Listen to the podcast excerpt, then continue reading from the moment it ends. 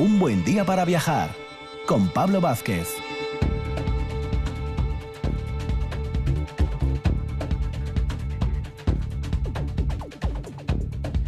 Muy buenos días, Asturias.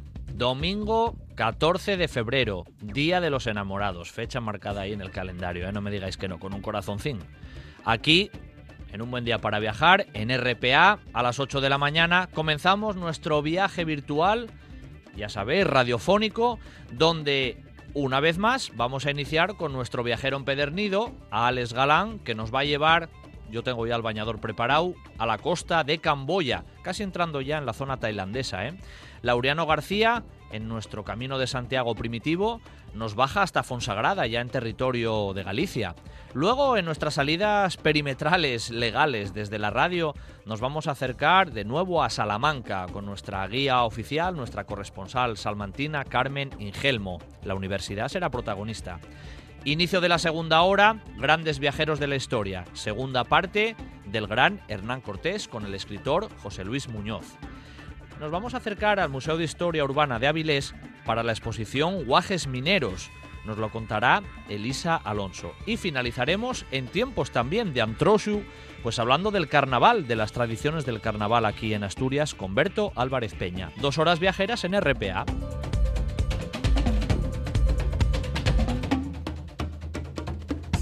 Patrocina esta sección Camilo de Blas, la Casa de los Carballones.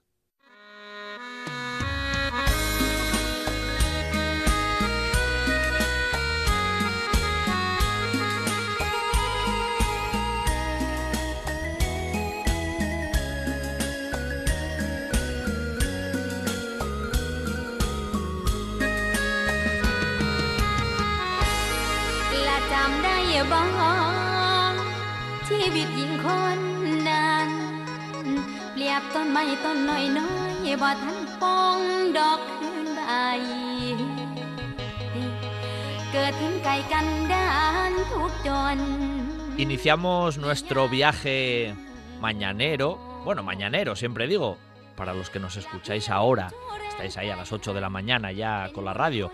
También saludar siempre a los que estáis en otras horas del día, en la web de RPA, en Radio a la Carta, buscando un buen día para viajar. En cualquier momento del día esas horas viajeras ahí están. Bueno, ahora vamos a iniciar con Alex Galán, con nuestro viajero empedernido, que nos va a llevar de nuevo a la zona camboyana, pero casi ya pasando a Tailandia. Y como el otro día dijo que nos iba a llevar para finalizar en Camboya, a la costa y a una isla casi paradisiaca, pues yo estoy con el bañador ya aquí preparado. Buenos días, Alex. Buenos días, Pablo. Esa voz que suena de fondo, no sé yo si esta vez es la tuya o no, de, de canción camboyana. No, oye, Quique Regada, que está aquí en, los mandos y puso una voz muy fina, ¿eh? Le costó mucho, pero lo hizo muy bien, ¿eh? Sí, eso está muy estilizado. y yo, como decía Eugenio, en el chiste, traje el traje hoy, ¿eh? El traje baño viene conmigo hoy acompañado porque nos llevas, nos llevas a la costa, ¿o no? Bien, sí, sí, sí. La verdad que a, lo tonto estamos haciendo a la gente ponerse el traje de baño, el abrigo, a veces ponerse. Vamos haciéndoles eh, cada semana ir por un sitio, ¿no? Exacto. Pues sí, seguimos en Camboya, acabamos esta vez ya con, con Camboya por fin, eh, y además es curioso porque estaba pensando ahora que Camboya nos lo, hicimos como en tres entregas, que serían el pasado más lejano, con, con ese imperio gemer y los templos de Angkor perdidos en la selva, un pasado bastante reciente, que casi es un presente, con el genocidio de Pol Pot hace apenas 40 años, que, acaba con un tercio de la población camboyana, y hoy esta isla paradisíaca donde vamos es un presente, pero, pero casi un futuro, y que al final, pues, y para todos los que, los que vivimos de cerca el turismo, pues a veces nos, nos preocupa, ¿no? Porque es el presente de esta isla paradisíaca y el futuro de, lo que se puede venir con el turismo. Y esta isla tiene un nombre y seguramente tiene un nombre un poco de estos raros que dicen, bueno, raros para nosotros, claro. Siempre, estos sitios siempre tienen nombres complicados para pronunciarlos y para escribirlos peor. Esto se encuentra, eh, si mirásemos el mapa de Camboya, nos ubicamos en el, en el sudeste asiático, tenemos a Camboya un poco a la, a la derecha de Tailandia, a la izquierda de Vietnam, ahí metida en esa especie de golfo. Bueno, pues en la costa suroeste, eh, cerca de la costa de Sihanoukville, se encuentra una isla a 30 kilómetros de navegación que es la isla de Korong. Esta, bueno, podemos recordar aquí el nombre de King Kong y Eh. entonces esto es Korong y a partir de ahí pues nos podemos nos podemos ubicar. Que Sí, sí. parecido. Ya está, ya, ya nos ubicamos, ya nos ¿Y por qué es tan paradisiaca? ¿Por qué es tan paradisiaca, Alex? Pues a ver, nosotros estábamos en el cruzábamos eh, de, de Vietnam a Camboya y de Camboya a Tailandia, como hablamos siempre por por tierra, buscando un poco conocer todos esos paisajes y esas particularidades de, de cada país.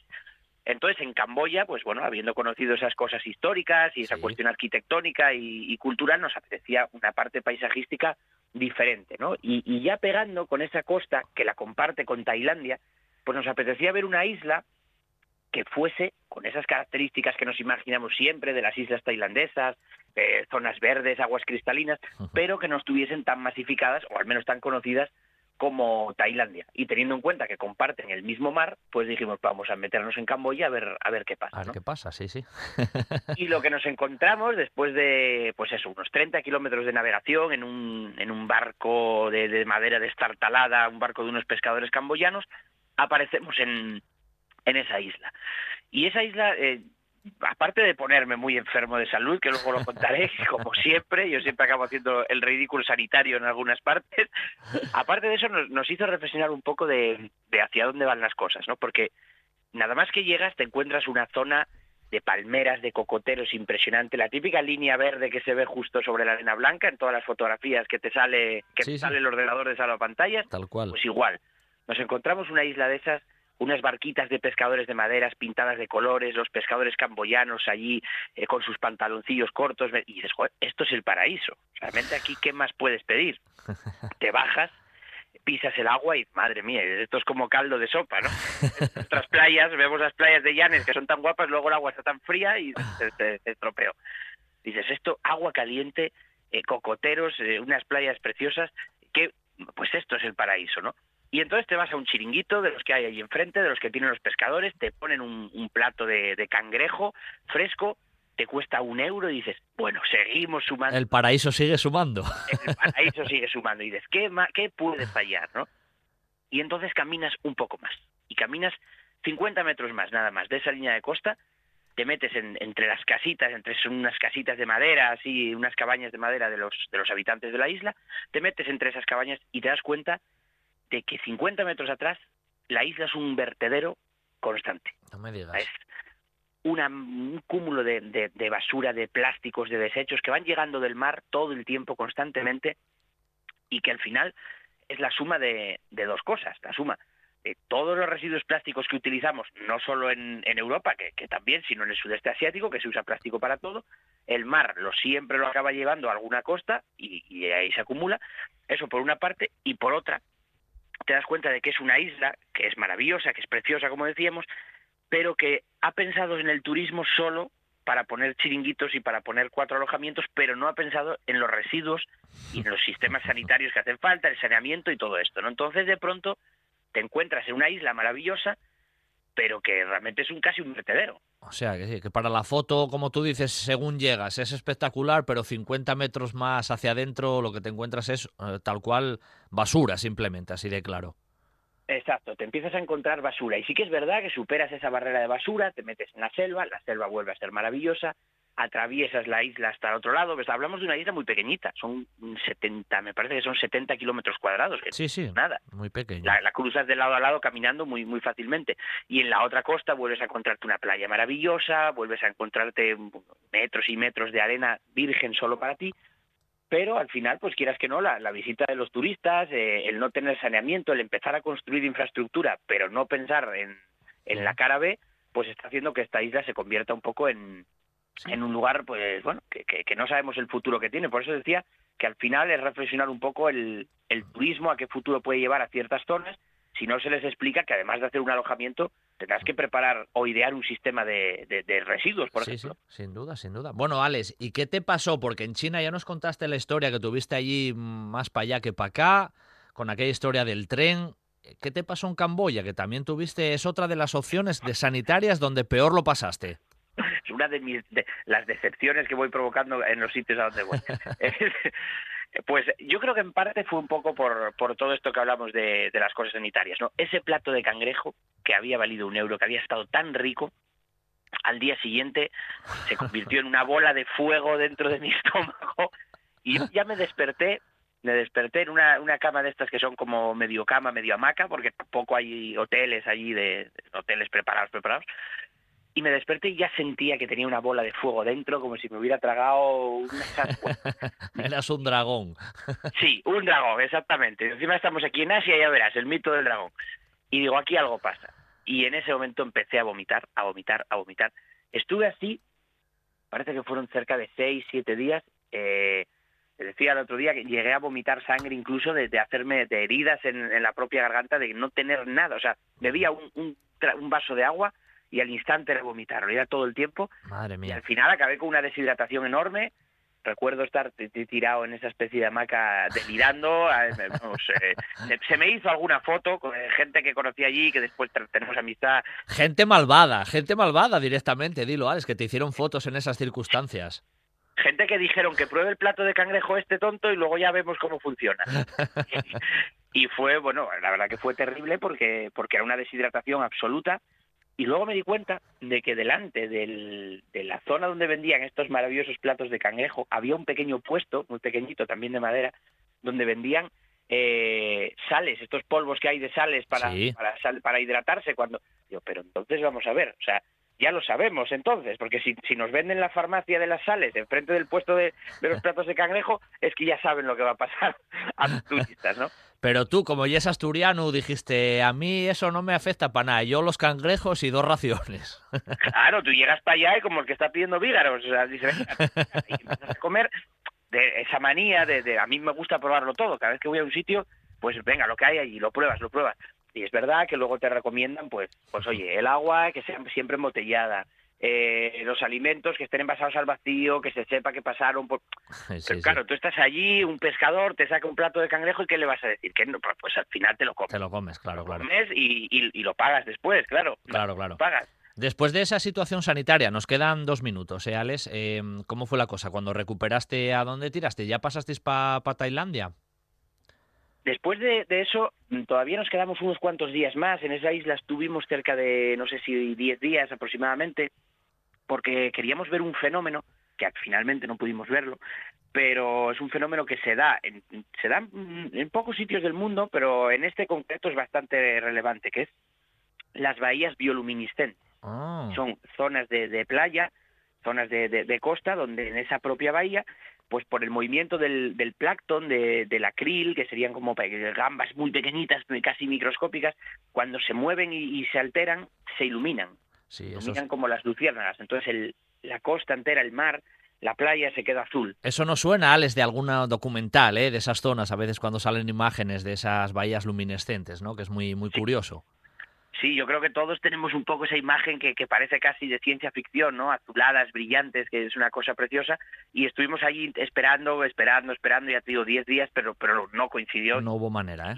Y, no hubo manera y pusimos rumbo, pues en un, en un autobús no menos destartalado que el anterior barco, pues pusimos rumbo a, Tailandia.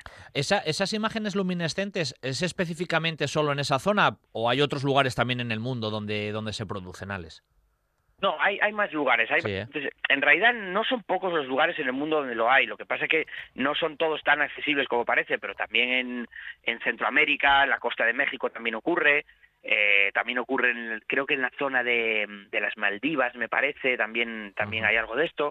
Y bueno, hay, hay bastantes más sitios. Al final es un, es un proceso que se produce pues por eso, porque el, el plancton, el, el, fitoplancton se, se, mueve, se altera y, cuando se mueve y se altera, pues se encienden como, como las luciérnagas. Bueno, pues hoy, hoy el tiempo de la, del tiempo de radio contigo se nos, se nos acaba aquí, ¿eh? o sea que no tenemos ya más margen, pero como siempre digo, pues el domingo que viene entraremos ya contigo en, en, Tailandia y bueno, tocamos alguna cocina del país tailandés que seguro es muy interesante. Como siempre, gracias Alex y un abrazo muy fuerte, ¿vale? Un abrazo, Pablo. Hasta luego.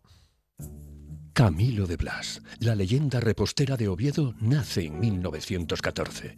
Diez años más tarde, y por encargo del alcalde, crea el dulce más representativo de la ciudad, el Carballón, una obra que se convierte en emblema de Vetusta.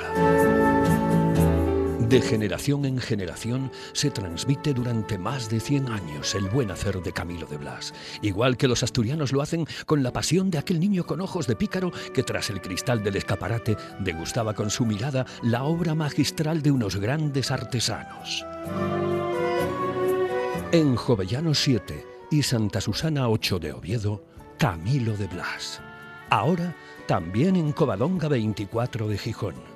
Camilo de Blas la Casa de los Carballones. Estás escuchando, escuchando RPA, RPA, la radio autonómica de Asturias. La nuestra. Un buen día para viajar con Pablo Vázquez.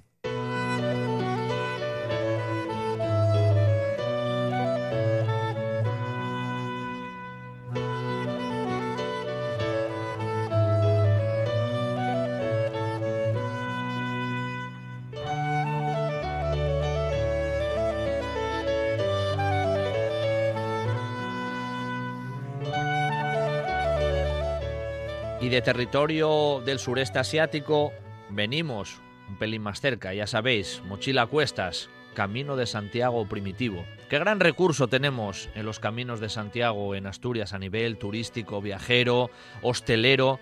Hay que darle siempre valor, importancia y sobre todo mirar mucho más para, para ese recurso que tenemos ahí que a veces nos pasa desapercibido. El domingo pasado pues llegábamos ya ahí al alto del monte del Acebo, justo en el punto limítrofe, que muy bien nuestro invitado decía, punto de unión entre Asturias y Galicia en este camino de Santiago. Así que pasamos hoy a territorio, bueno, oficialmente ya de, Galicia, pero vamos a llegar a Santiago, ¿eh? Para eso está el camino. Muy buenos días, Laureano. Buenos días, Pablo, buenos días. Un placer, como siempre, estar contigo aquí, mochila cuesta, radiofónicamente hablando. Y decía yo que en el Monte del Acebo nos unimos, ¿eh? No es que nos separemos, nos unimos los asturianos y los gallegos. Efectivamente. Y, y si me lo permites, Pablo, eh, quisiera eh, reforzar esas primeras palabras que has dicho hoy de que el camino es el gran activo que tenemos en Asturias y que no solamente no lo sabemos aprovechar, sino que efectivamente en muchos casos es desconocido hasta precisamente los propios habitantes de la zona por donde pasa. Es que es así, es eh, así. Y, y, este, y este programa que tú diriges está logrando que el camino sea conocido y el camino sea apreciado. A mí me hablan muchas gentes del camino, me cuentan que lo escuchan cada domingo y que eh, les está descubriendo una Asturias que desconocían. Entonces yo creo que eso es eh, importante para todos. Es que a veces eh, tenemos que mirar con cierta envidia, Laureano, perdona que lo diga, porque en otras comunidades cercanas el Camino de Santiago se convierte en base de, de vida incluso. ¿Por qué en Asturias no? Porque es un recurso que tenemos ahí importantísimo. Hay que incentivarlo, es muy importante. Sin duda, sin duda ninguna. Y digamos que aunque, siempre acabemos echándole las culpas a los mismos, eh, la, principal culpa, por decirlo de, alguna manera, es de los políticos que no han creído mucho en el camino de Santiago. Eh, sin duda ninguna, la declaración de Patrimonio Mundial de los Caminos del Norte en el año 2015 ha hecho cambiar un poco esa, esa mirada que, que, los, que los políticos tenían sobre la ruta jacobea y están intentando bueno, perdóneseme la expresión, montarse eh, al carro, ¿no? Eh, pero bueno, eh, son... Pero es verdad, sí, sí, es la realidad y en esta sección, oye, lo decimos porque, porque es verdad. No, no le demos más importancia. Eso es. Bueno, estamos ahí en el Alto del Acebo, Laureano. Sí, sí, nos habíamos quedado en la Sierra de, de Piedras Apañadas, que, que de alguna manera hacíamos referencia a Juan Uría, que lo, lo comparaba un poco con la cruz de ferro del, del camino francés, ¿no? Y, lo primero que tenemos que decir, lo primero que tenemos que decir es que eh, entramos en Galicia, seguimos el camino, no cabe duda ninguna, pero tenemos que tener una cuestión eh, presente y es que la señalización mm, típica que se hace en el camino, los mojones de, de cemento eh, con la concha, la concha irradiada, eh, cambia de sentido. Hasta ahora, mm, la cabeza de esa concha, que no es más que, que, un, una recreación de la concha de peregrino, era la que nos dirigía hacia Santiago. En Galicia es al revés, es la cola la que señaliza la, buena dirección del camino. Ah, qué curioso. De cualquier manera, eh, por, por una, un acuerdo del Consejo Jacobeo promovido por la Unión Europea, desde el año 2017 se ha eh, modificado la señalética del camino y ahora quien realmente nos indica la dirección del camino correcta es la flecha amarilla, que es el gran símbolo del camino. Con lo cual, fijémonos en la flecha amarilla y no tanto en esa concha que nos sirve de, recordatorio de que es Camino de Santiago y nos sirve un poco de... Sí, de referencia. De, aquel espíritu jacobeo que teníamos de antes, pero lo importante es la flecha amarilla. Correcto, correcto. Pues venga, vamos ahí siguiendo la flecha amarilla. Y decir también pues que en el año santo de 2010, en este punto eh, de unión insisto con lo que decía el, domingo pasado, de unión entre Asturias y Galicia, se colocó una placa conmemorativa eh, con presencia de las consejeras en aquel momento de cultura del, tanto del Principado de Asturias como de la Junta de Galicia, de los ayuntamientos del entorno y de varias asociaciones de amigos del Camino de Santiago, tanto del Principado como de, nuestra eh, tierra de, continuidad, que es Galicia, ¿no? Correcto. Eh, se hizo un acto muy bonito, un acto eh, muy muy cultural, eh, en el cual se destacó esa unión de ambas comunidades en torno al camino. Y tengo que decir y denunciar aquí, aprovechando la oportunidad que me das, Pablo, que aquella placa mm, ha desaparecido. Vaya por Dios. Sí sé por, por algunos espías que tengo por el camino que hace algún tiempo se había soltado o la habían soltado de, de, la plataforma donde la habían colocado, pero que ahora ha desaparecido. Eh, esto se ha puesto en conocimiento tanto de los ayuntamientos de Fonsagrada como de Granda de Salime y bueno, esperemos que, que se localice y que se vuelva a colocar en su sitio. Máxime, eh, bueno, pues haciendo coincidir con el año santo de 2021. Ojalá, ojalá. bueno, pues arrancamos entonces eh, eh, de, la venta de, del acebo mm, parte un, un, camino importante, un camino no muy largo hasta Fonsagrada, son aproximadamente 12 kilómetros, pero un camino bonito y bello, aunque sabes que a mí me gusta siempre denunciar lo, lo que se hace mal y también aplaudir lo que se hace bien. Evidente. Hace unos años la Junta de Galicia arregló, entre comillas, este, este camino a partir de, del acebo, convirtiéndolo más bien en una senda, una senda de dos metros y medio de ancho, muy, muy bien preparada, muy no sé cuánto, pero de que ha perdido buena parte del encanto de ese camino rural, de ese camino eh, de, siempre, de ese camino con grandes lajas de piedra, en fin. Bueno. Cosas, cosas que pasan. De la modernidad. sí. Oye, que, que no tiene nada que ver, porque claro. que el camino que había hasta ahora no era el camino de la Edad Media tampoco, ¿no? Sí, correcto, sí, sí, sí. Bueno, vamos a llegar enseguida a, a Cabreira, a Cabreira eh, y en Cabreira vamos a destacar eh, Fonfría. Fonfría es un lugar eh, emblemático y, de importancia en el camino primitivo por dos razones. Primero, por la, por la, propia fuente que, le da nombre al lugar, eh, por, por, su agua cristalina y fría durante todo el año. Y luego, y, quizás también históricamente más importante, porque Fonfría fue encomienda de la Orden de los Caballeros Sanjuanistas, de, la, de los Templarios.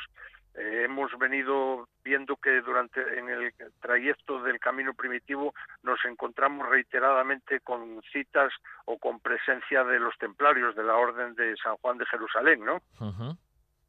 Empezamos en Grao, en Villapañada, luego en, las tierras de Tineo también tuvimos presencia de los templarios. Eh, la semana pasada eh, tuvimos también cita de los templarios en la colegiata de Granda de Salime, y ahora volvemos a encontrarnos a los caballeros en, este lugar de, Fonfría.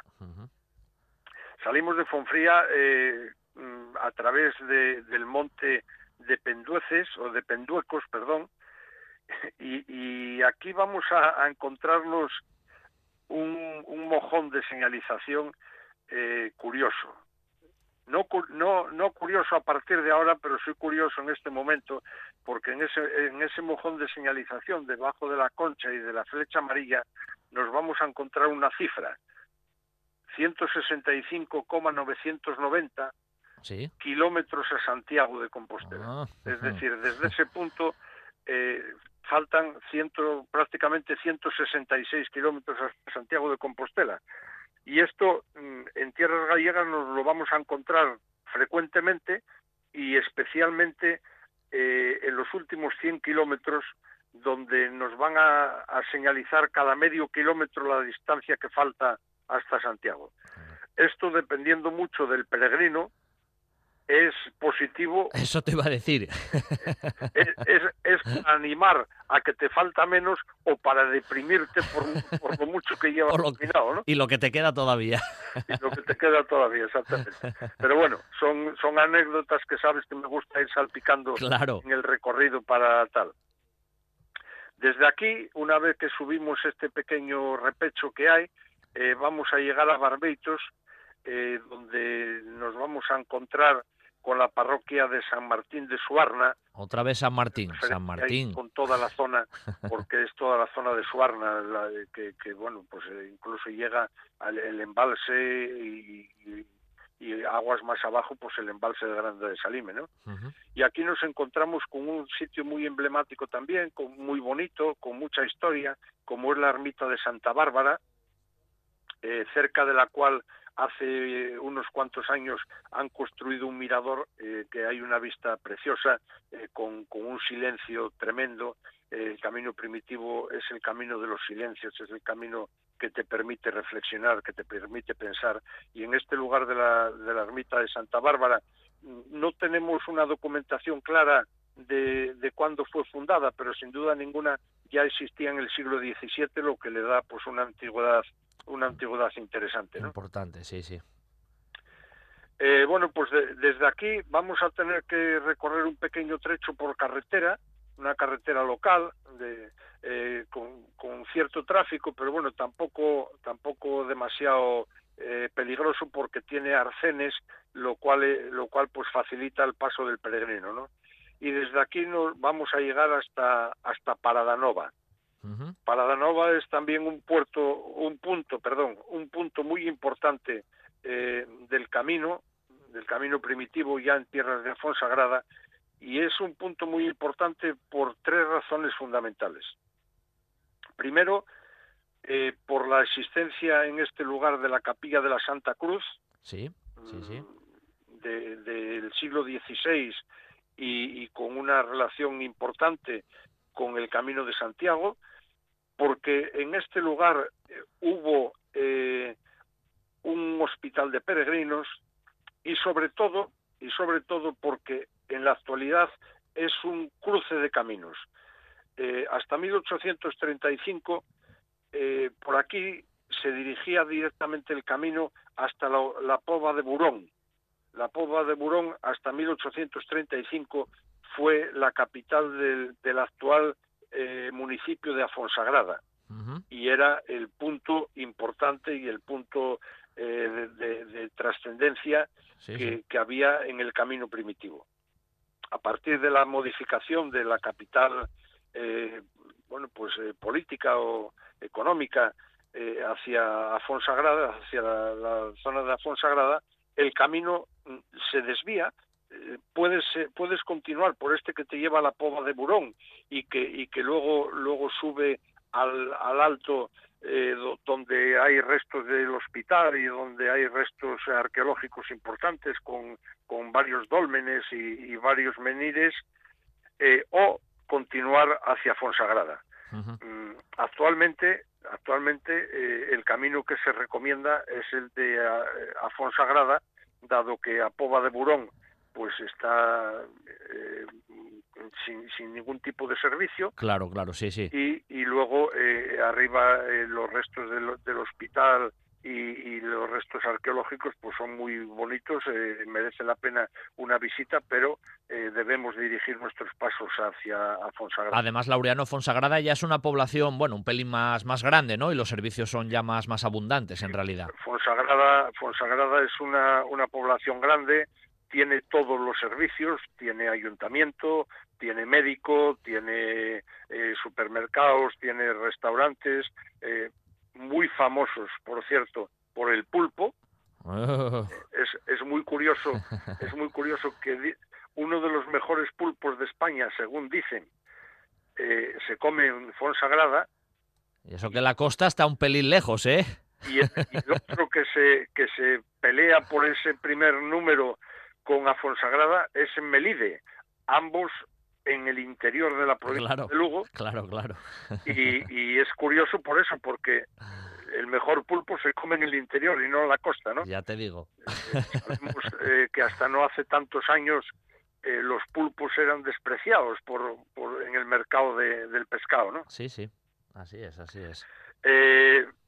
Fonsagrada tuvo uno de los primeros albergues de peregrinos en Galicia del Camino Primitivo, no en la misma ciudad, la misma villa de Fonsagrada, sino dos kilómetros pasados en el lugar de Padrón. Ah, o Padrón, sí, y, y, fue abierto por el cura de entonces, eh, desaparecido desgraciadamente hace unos tres años aproximadamente, que era don Ramón Montelo, eh, una grandísima persona, una bellísima persona y sobre todo un amante del camino que supo mm, bueno, pues descubrirlo y ponerlo en valor eh, en, los primeros momentos, allá por, los finales de los años 80 del siglo pasado, ¿no?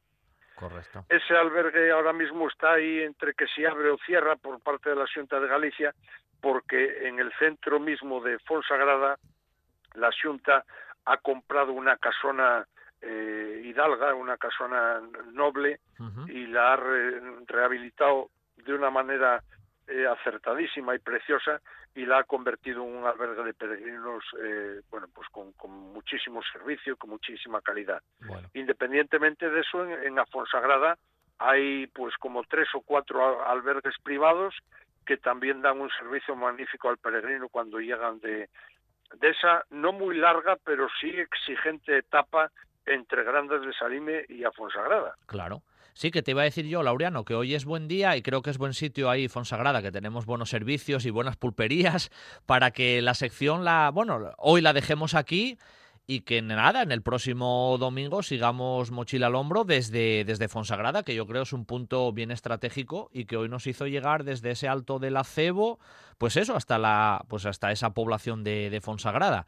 Con lo cual hoy ah, Sin duda. vuelvo a decirte gracias como siempre y te emplazo para, para, para, el domingo que viene, sigamos el camino, que ya nos queda menos, ¿eh? Ya nos queda menos. Fíjate que los kilómetros que llevamos hechos ya a través de la radio. Eh, sabes que me gusta terminar siempre con alguna historieta o algún sí. eh, y hoy pues eh, terminaré diciendo el dicho que, que, se comenta en toda la zona. Eh, Fonsagrada está en lo alto de una pequeña loma, de tal forma que se dice que a Fonsagrada nunca bajarán los lobos, porque a, a Fonsagrada siempre se sube. Siempre se sube. Donde, donde quieras ir. Entonces hay, hay, ese, hay ese viejo dicho, a Fonsagrada nunca bajarán los lobos. Correcto, correcto. Bueno, pues con ese dicho y con esa tradición, ahí lo dejamos y el domingo que viene, más Camino de Santiago Primitivo con Laureano García. Muchas gracias, Laureano, un abrazo. Venga, un abrazo a todos. Sidrería Parrilla La Carballera de Granda. La calidad, la atención y el servicio de siempre con la seguridad que solo un equipo de profesionales como el de la Carballera puede darte. Cocina para todos los paladares, amplios salones, terraza con atención personalizada. No es un mito, es la Carballera de Granda. La calidad de siempre con la seguridad de hoy. Para sentirte tan seguro como en casa. Sidrería Parrilla, la Carballera de Granda. Estás sintiendo, estás sintiendo RPA, la radio del Principado de Asturias. La Nuesa. Un buen día para viajar con Pablo Vázquez en RPA. ¿Patrocinan esta sección? El 15, en Avenida de Roces 1111. El 15, tu momento del día para disfrutar con toda confianza. Ahora también comida para llevar y recuerda, en el 15 tenemos terraza.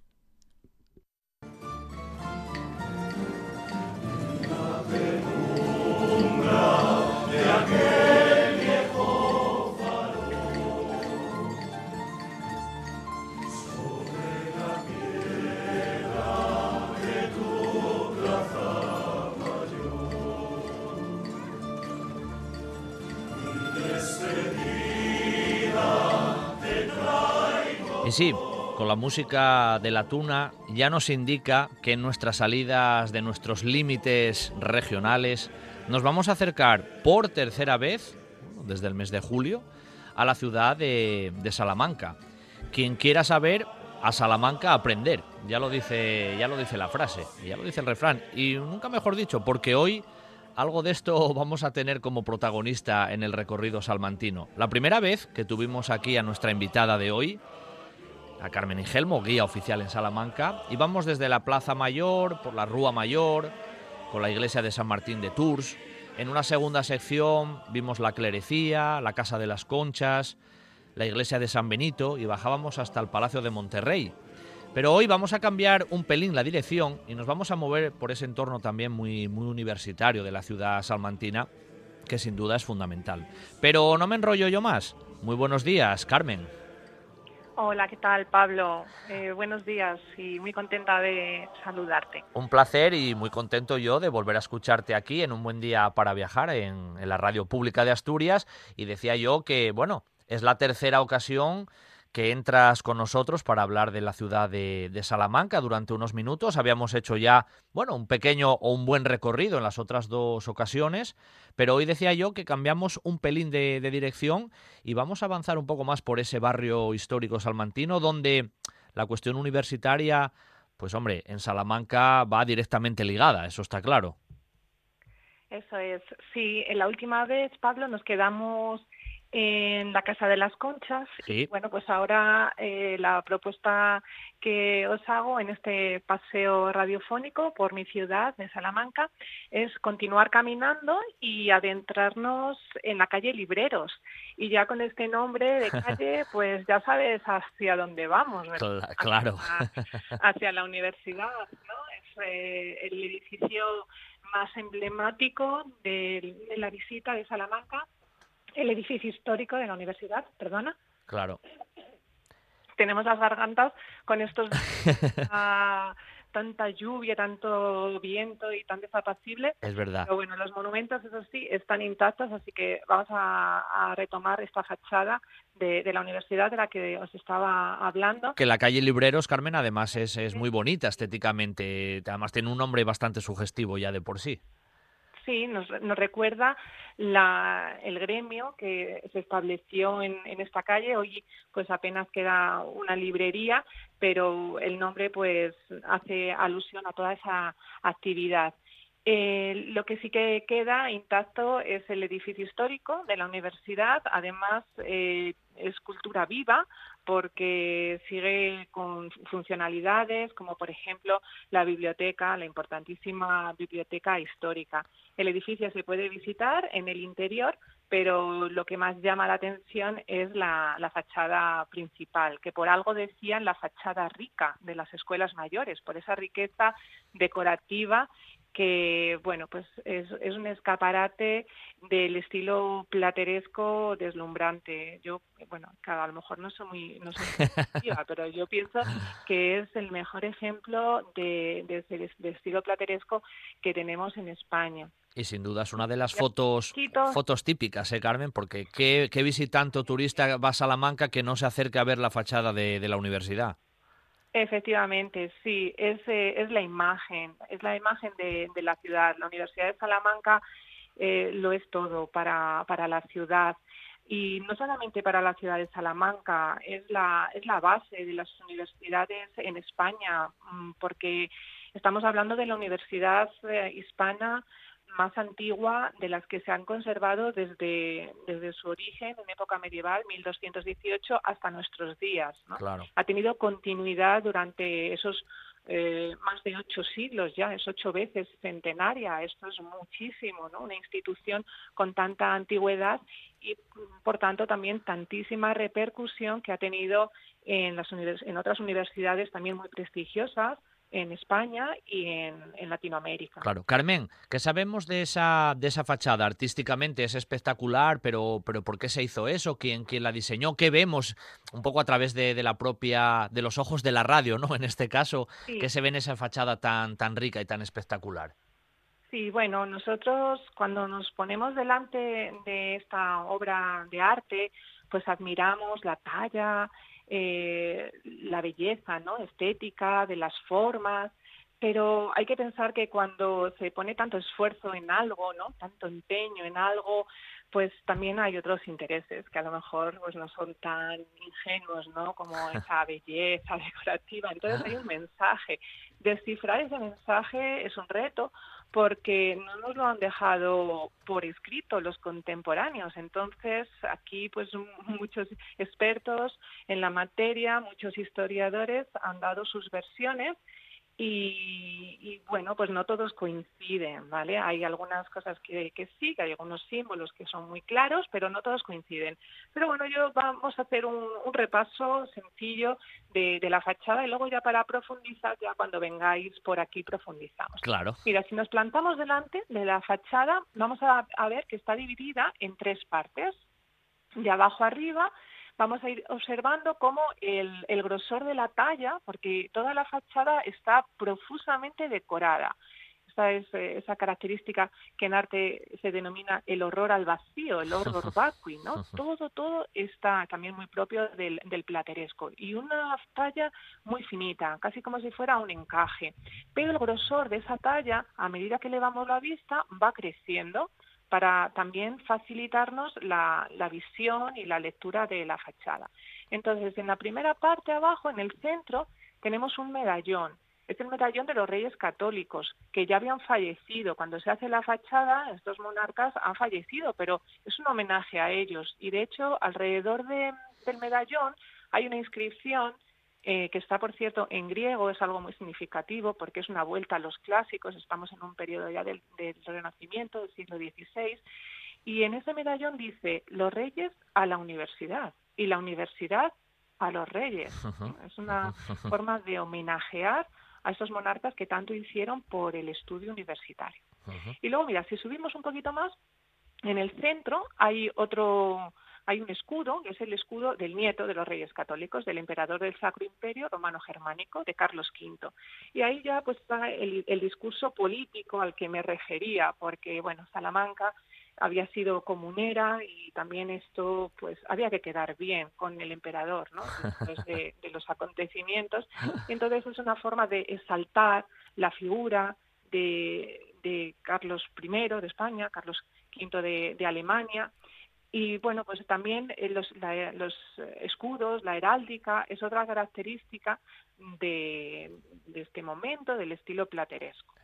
Luego, pues hay una serie, hay más medallones, hay una serie de personajes, hay varios eh, emperadores romanos, hace alusión a, a virtudes de estos emperadores que a la vez es un mensaje que quieren lanzar hacia las virtudes que del emperador actual, del, monarca. Era como equiparar al emperador a Carlos I con, con esas figuras de, de, la historia romana, ¿no? El Trajano y Marco Aurelio y demás, ¿verdad? Ah, no, Marco Aurelio, efectivamente. son modelos eh, pues exitosos. No se le van a, intentar a comparar con un modelo que no tiene esos significados tan positivos, ¿no? alusiones a algo glorioso, a épocas pasadas, a los clásicos, ¿no? Los emperadores eh, de, Roma, exitosos. Y luego en la, en la última parte, arriba del todo, pues en este esquema que estamos haciendo así tan eh, esquemático de la fachada, tenemos eh, la figura del Papa, mm, también pues ahí se discute que, pero lo importante no es el nombre del Papa, es la institución papal, ¿vale? Nos quedamos con, con ese. Sí, sí, sí, sí. Y está ahí el Papa sentado en la, cátedra con, con los con los cardenales alrededor, también un poco es el guiño de el profesor en la cátedra con los alumnos alrededor, ¿no? Pero es la importancia de, de la institución papal para la universidad, porque fue fundación real, como hemos dicho antes, Alfonso IX, rey de León, 1218, pero de no haber sido por la ayuda papal que ha ido teniendo a lo largo de, de los siglos, pues no hubiera tenido la continuidad que esta institución ha tenido y que llega hasta nuestros días, desde, desde 1218. Entonces, es, eh, es la, fachada es muy elocuente, eh, habla, tiene muchos mensajes, algunos son enigmáticos y no nos vamos a poner nunca de acuerdo en descifrarlo, yo creo, a no ser que aparezca en algún documento un día, a lo mejor en algún archivo, alguna biblioteca aparece un documento y ya saldremos de dudas, pero bueno lo importante es que pues que está eso también yo creo que es muy bonito no que, que esta fachada eh, tiene vida no porque se sigue hablando se sigue discutiendo de, ella en el claro es verdad. También esa no sé esa escultura viva no porque da pie a discusión y a dar hipótesis. Y yo creo que la fachada pues pues tiene tantas lecturas como ojos la están mirando. Eso seguro. Además es como, es lo que tú dices, está llena de símbolos, de simbologías y eso también siempre despierta poco la cuestión casi mistérica, ¿no? De, de, imaginarse o, intentar, digamos, elucubrar sobre lo que se representaba realmente, que es muy, muy llamativo. Y tienes que hablarme, Carmen, de algo que en la fachada, vamos, todo el mundo, todo el mundo busca en la fachada de la universidad. Es algo icónico en Salamanca. Sí, eso es ese, ese animal que está ahí en, la, fachada, pequeñito, que todo el mundo quiere encontrar. Ya en el pasado los estudiantes, pues que quizás eran más supersticiosos que antes, pues eh, decían que el que no encontrara la rana no aprobaría. Imagínate cómo se esforzarían y, las horas que dedicarían a estar delante de la fachada porque realmente no es nada fácil entre este bosque decorativo de piedra, pues encontrar ese detalle de, la ranita que está sobre una calavera. Ya no voy a dar más. No, no, no. Hay alguien que todavía no venía a Salamanca y, y planea venir, esperemos que, muy pronto pueda ser, pues tampoco vamos a hacerle spoiler. Carmen, ¿y la rana? La rana tendría también su, su simbología, ¿por qué una rana ahí sobre la calavera? ¿Qué razón de ser tendría eso? ¿Se, ¿Se conoce o es uno de esos misterios que quedará ahí también para futuras generaciones? bueno, pues se han dicho varias cosas, pero lo más general y parece que los expertos se ponen bastante de acuerdo en asociar la rana como símbolo de pecado.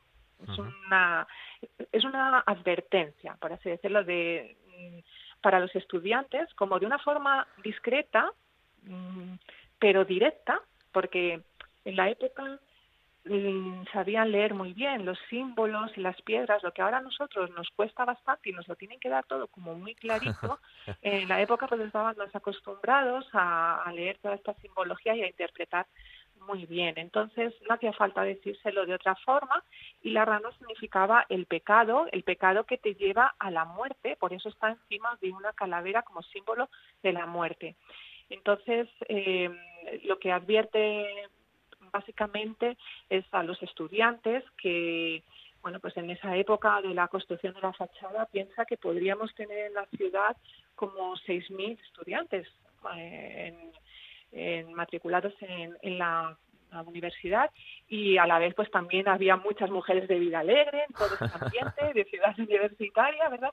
Y entonces, bueno, pues los estudiantes pues a veces se dejaban llevar demasiado por, por el vicio. Se despistaban, se despistaban, Carmen. Se despistaban, sí.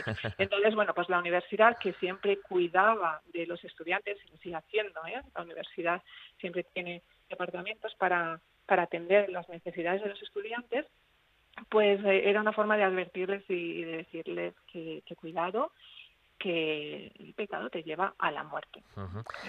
ya cada uno entendía. La, reflexión luego ya de cada uno, pero los tiros iban por ahí, estaba bastante claro para... ¿Cuáles eran sus necesidades? que podrían ser, no solamente vamos a pensar en el tema de, mujeres, Evidentemente. Cada uno lo lleva a su campo. En, delante justo de la, de la fachada hay un espacio donde, bueno, los turistas y los viajeros, cada uno va cogiendo ahí las posiciones cuando se puede para ver la fachada desde diferentes puntos de vista, pero el patio en sí es, es precioso estéticamente, es el patio de, de escuela, si no me equivoco, ¿verdad, Carmen? Sí, Sí, mira, el patio de escuelas realmente cuando se hace la, fachada, el patio como lo vemos hoy, que es un patio amplio, abierto, como una pequeña plaza, ¿vale?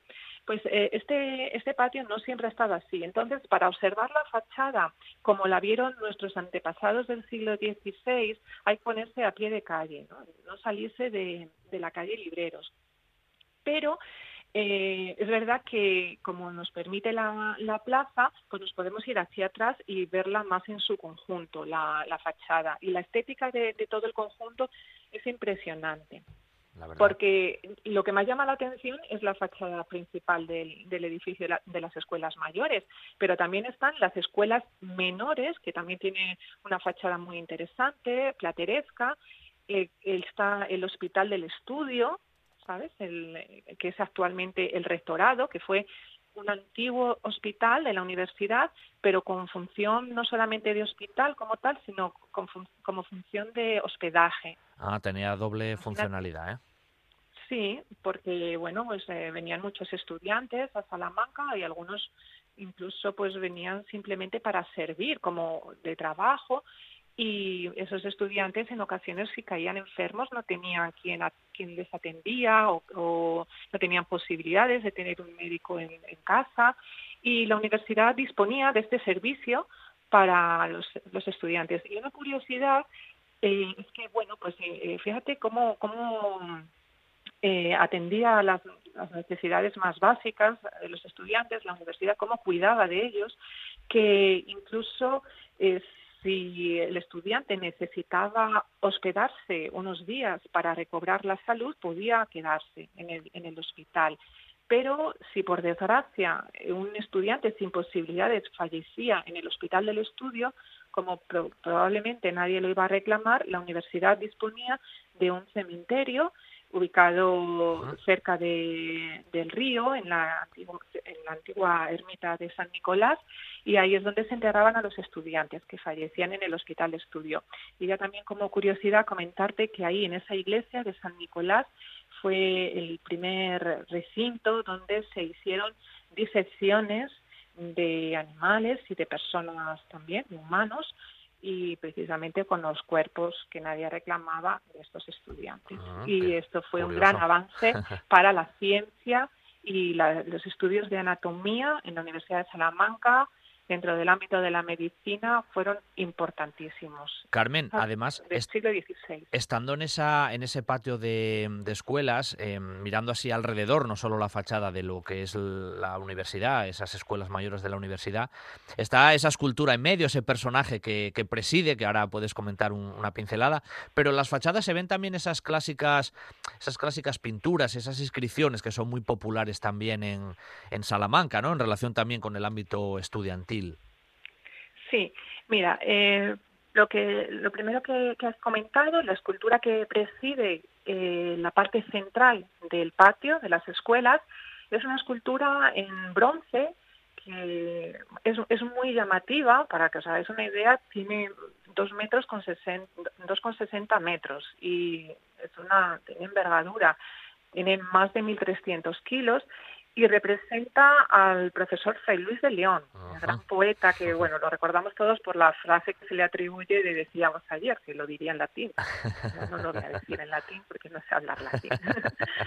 y, bueno, sí, es el Fray Luis de León, que bueno, si quieres otro día podemos hablar de, sí, para atender a la segunda parte que me comentabas, las letras, los símbolos, ¿no? Los símbolos rojos de las fachadas eso es, pues eh, sí, Salamanca está todo el barrio antiguo, el barrio histórico, en los edificios emblemáticos eh, tenemos esas inscripciones, mm, grafitis, sí, sí. antiguos. En realidad lo son, claro. De color rojizo, la mayoría son, son de color rojo. Y, y bueno, pues eh, tienen mucha importancia porque tienen mucho pasado, mucha historia. Eh, son homenajes. Yo digo que son aplausos en las piedras. era una forma de celebrar, de homenajear el éxito de los profesores en la universidad, de los estudiantes, o también celebrar algún acontecimiento. Pero es importante que, que, destaquemos que no solamente eh, son nombres de estudiantes que han conseguido el doctorado, como ahora, ¿no? Cuando alguien se doctora con éxito, pues lo conmemoran públicamente con el Vito, se siguen haciendo estas inscripciones. Pero también hay que destacar que muchos, de hecho la mayoría de los que están en este patio de escuelas, como son de los más antiguos, son de los clásicos, del siglo XVI, XVII, pues estos la mayoría son nombres de profesores que cuando obtenían la cátedra en la universidad los celebraban y colocando ese Vítor, que es eh, la V, la I, la T, la O, la R y la media luna, que parece una C, pero no es una C, es una media luna, con los cuernos de la luna hacia abajo, el, símbolo de Benedicto XIII, el Papa Luna. estos, símbolos se hacían pues con unos pigmentos, con un pigmento, que era el, almagre, que es lo que le da el color, y luego pues unos aglutinantes, que bueno, que yo sepa de momento no hay un estudio de la Facultad de Química para saber qué aglutinantes exactamente y cómo se hacían. Pero sí, es una tradición antigua de la Universidad de Salamanca que no es exclusiva de esa ciudad y que tiene un origen de la Roma clásica, porque ya los vítores y los, los, textos romanos ya se celebraban con, con, esos símbolos. Claro. El color rojo también es símbolo de victoria. Y en ese ángulo tú nombrabas, sí, las escuelas mayores son, son importantes, la fachada es, espectacular y todo el mundo se acerca a verla, pero esa especie de, claustro porticado de las escuelas menores también es digno de, mención. Es, precioso estéticamente cuando uno se acerca a verlo. ¿eh? En los últimos dos minutos podemos comentarlo un poco. Sí, mira, eh, desde, desde el patio de, las escuelas podemos acceder a otro patio que está cerrado, que es el patio de las escuelas menores. Antiguamente la Universidad de Salamanca otorgaba tres títulos, tres grados, el grado de bachiller, el, el de licenciado y el de doctorado. Para acceder al de licenciado y doctorado, que ya se, se daba en las escuelas mayores, había que tener unos estudios eh, preparatorios que eran el bachiller y ahí es donde se impartían las lecciones de bachiller. El patio es maravilloso, como dices, eh, tiene, está formado por una serie de arcos son arcos que en arte se llaman mistilíneos, van haciendo la curva y contracurva como si fueran una cortina. Imagínate, la, bueno, como los conoces será fácil para, para ti, pero para las personas que no conozcan este tipo de arcos eh, hace una curva y contracurva, mixtilíneo, mix de líneas, por eso se llama así, y es muy, es muy bonito. Además, eh, combina la piedra de Salamanca, la piedra dorada de Villamayor, con las columnas de granito y el efecto, sobre todo cuando le da el sol, el efecto de luces y sombras es espectacular. Y ahí en ese patio, en una de las salas que es visitable, está el famoso cielo de Salamanca, que no se pueden perder cuando vengan a la ciudad. Es de entrada libre y son unas pinturas magníficas que representan los signos del zodiaco, los vientos, las estrellas, constelaciones y que originalmente se encontraban cubriendo el techo de la biblioteca antigua de la universidad. Después de la restauración se llevaron, se trasladaron a esa sala para que todos las podamos disfrutar. Ya ves, Carmen, ¿eh? en unos minutos que pasan muy rápido, siempre lo decimos aquí, desde esa calle Libreros, por el patio de escuelas, la fachada principal de la universidad, la escultura de Fray Luis de León, ese patio espectacular de las escuelas menores, pero que en realidad no es un espacio geográfico muy grande donde nos hemos movido, pero hay tal cantidad de monumentalidad y de importancia histórica que merece la pena hacer una parada como hemos hecho un poco más intensa. Así que Carmen, una vez más, gracias y no tardando mucho, pues volveremos a Salamanca porque es que Salamanca da para hablar horas y horas y horas. Sí, eso sí. Eh, la ciudad tiene un casco histórico que no es excesivamente grande, pero está muy concentrado, así que por eso nos da para muchos paseos radiofónicos. Ojo que digo también que Salamanca provincia tiene lugares muy importantes que en alguna ocasión también tocaremos, ¿eh? la zona de la Alberca, Ciudad Rodrigo y etcétera, etcétera, que la provincia es muy rica en, todos los sentidos. Hoy hemos hecho esta parte, Carmen. Un beso muy fuerte. ¿eh? De, ciudad y provincia es, lo ideal. Eso es. Un abrazo desde Asturias. Gracias. Venga, vosotros también. Un saludo. Si tú estás conmigo, levántate. En el área residencial de Nuevo Roces, Café Bar el 15. Gran variedad de desayunos, menú del día, una amplia carta de cervezas y los fines de semana, el mejor ambiente de copas. Vive los mejores eventos deportivos con nuestras siete pantallas gigantes. Y por supuesto, con todas las medidas de seguridad para que solo te preocupes de disfrutar. Avenida de Roces 1111 en el área residencial. Te esperamos en el 15. Ahora también comida para llevar. Y recuerda, en el 15 tenemos terraza. Ven a conocer el Cuetu, el Museo de la Guerra Civil Española y de la historia bélico-militar del país. Considerada como una de las mejores colecciones privadas de España y en continuo crecimiento. El Búnker de Lugones, el mejor conservado y de mayores dimensiones del norte de España y la colección militar de Coyoto, formada por cuatro grandes colecciones particulares y que empieza a ser considerada como una de las mejores de la Guerra Civil Española. Reserve visita en el 984 100 100 o en el 670 333 111. Museo del Cuetu. Historia de Asturias. Historia de España. Esto es RPA, la radio autonómica de Asturias. Un buen día para viajar con Pablo Vázquez en RPA.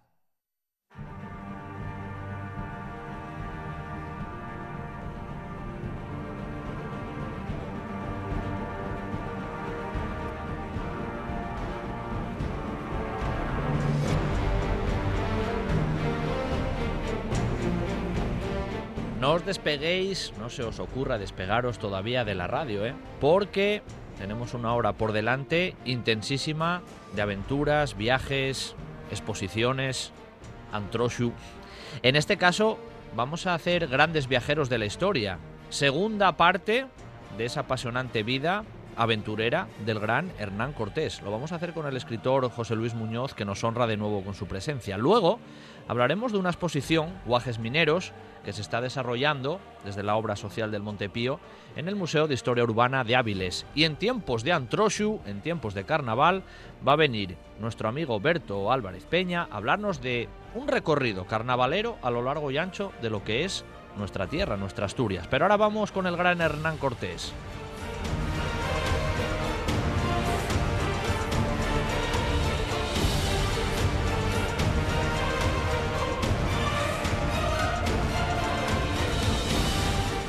Y para esta segunda parte de la vida de Hernán Cortés, tenemos de nuevo al escritor, y nos honra de nuevo con su presencia aquí en RPA, en Un Buen Día para Viajar, de José Luis Muñoz, que nada, hace apenas muy poquito, El Centro del Mundo, su, una de sus últimas obras literarias, tiene como protagonista a la figura de Hernán Cortés. Y el domingo pasado dejábamos a Hernán Cortés allí prácticamente con Malinche, ¿eh?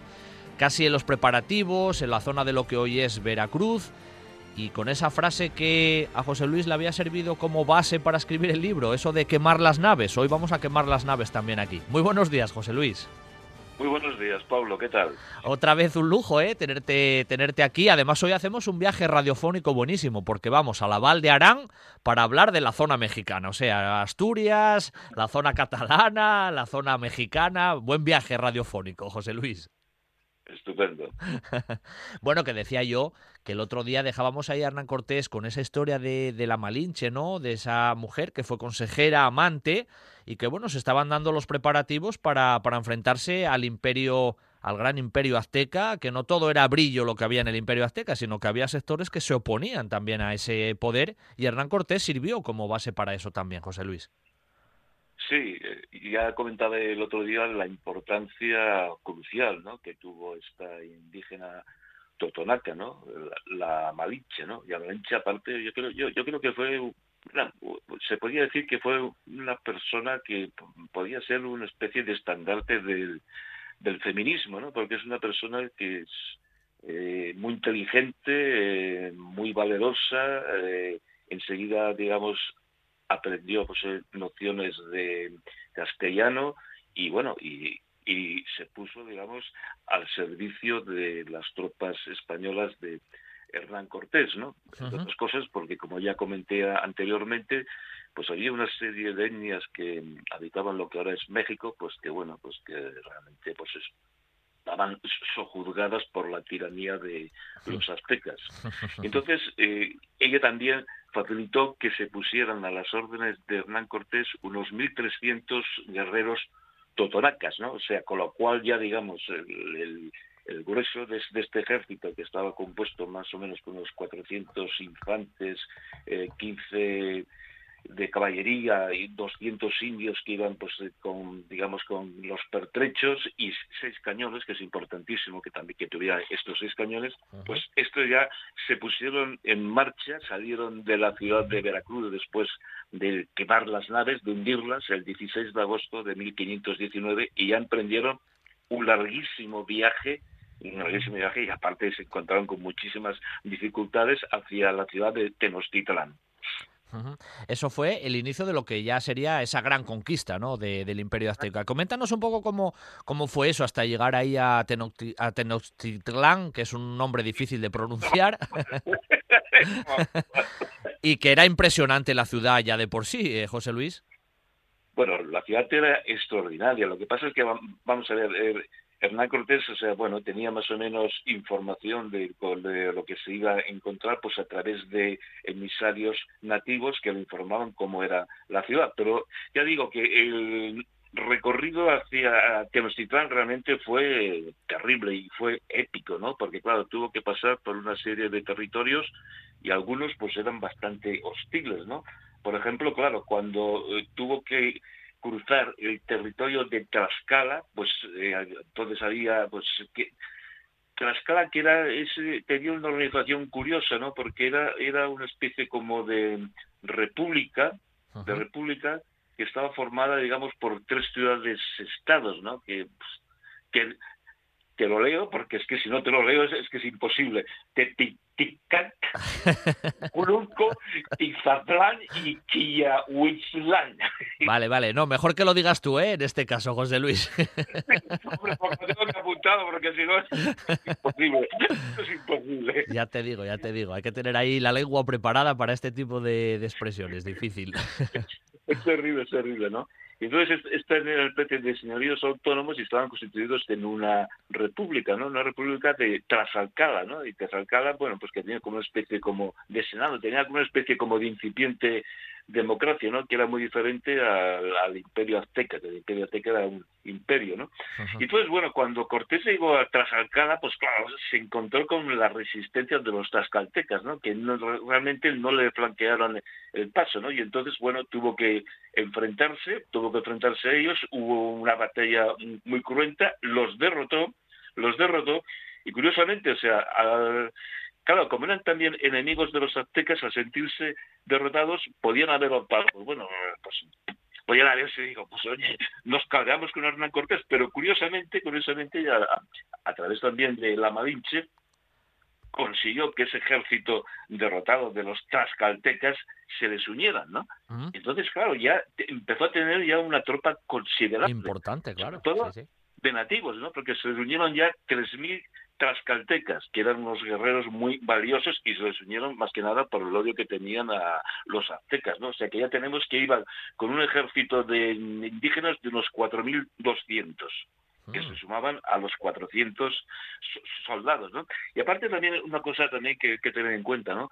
que los soldados que iban con Hernán Cortés o sea, ya estaban duchos en guerras, ¿no? Porque habían participado de los tercios con los tercios en Italia, ¿no? O sea que no eran, digamos, no eran novatos, ¿no? sino que ya eran gente avezada, ¿no? que ya sabían combatir. Y entonces ya Hernán Cortés ya tiene, digamos, un ejército bastante considerable, ¿no? Entonces, bueno, sigue avanzando, sigue avanzando y se encuentra, digamos, que también con unos aliados, estos sí que eran aliados, pero, pero vamos, terribles de los aztecas, que es cuando llega a una ciudad que se llamaba Cholula, una ciudad que ah. Gigantesca, en aquellos tiempos tenía unos 30.000 habitantes.